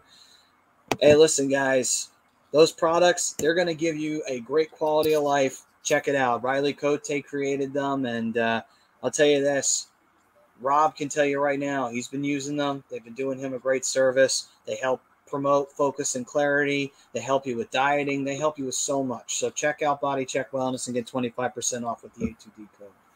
All right, guys. So we thank you for joining us for this edition of the Hockey Happy Hour. Next week, next week we'll be coming at to you. I think we you guys think we should start at seven. I think we should start at seven for the game. I mean, we'll see what happens. See what happens. All right. I'm not So even might- necessarily sure I'm even going to get the game. So No. well, we might be able to start up at seven o'clock. Maybe not, but we will definitely start up at eight if that is the case to catch the Flyers versus the Coyotes and give you guys live reactions for a Flyers game for the first time, hopefully, and most likely not the last time this season. So we'll see you guys next week for that. Stay tuned for it and stay tuned for all the other great shows here at A2D Radio. But until then, guys, peace and love. Take care of yourselves out there, everyone. Be good to each other. Oh, and happy Halloween. That too.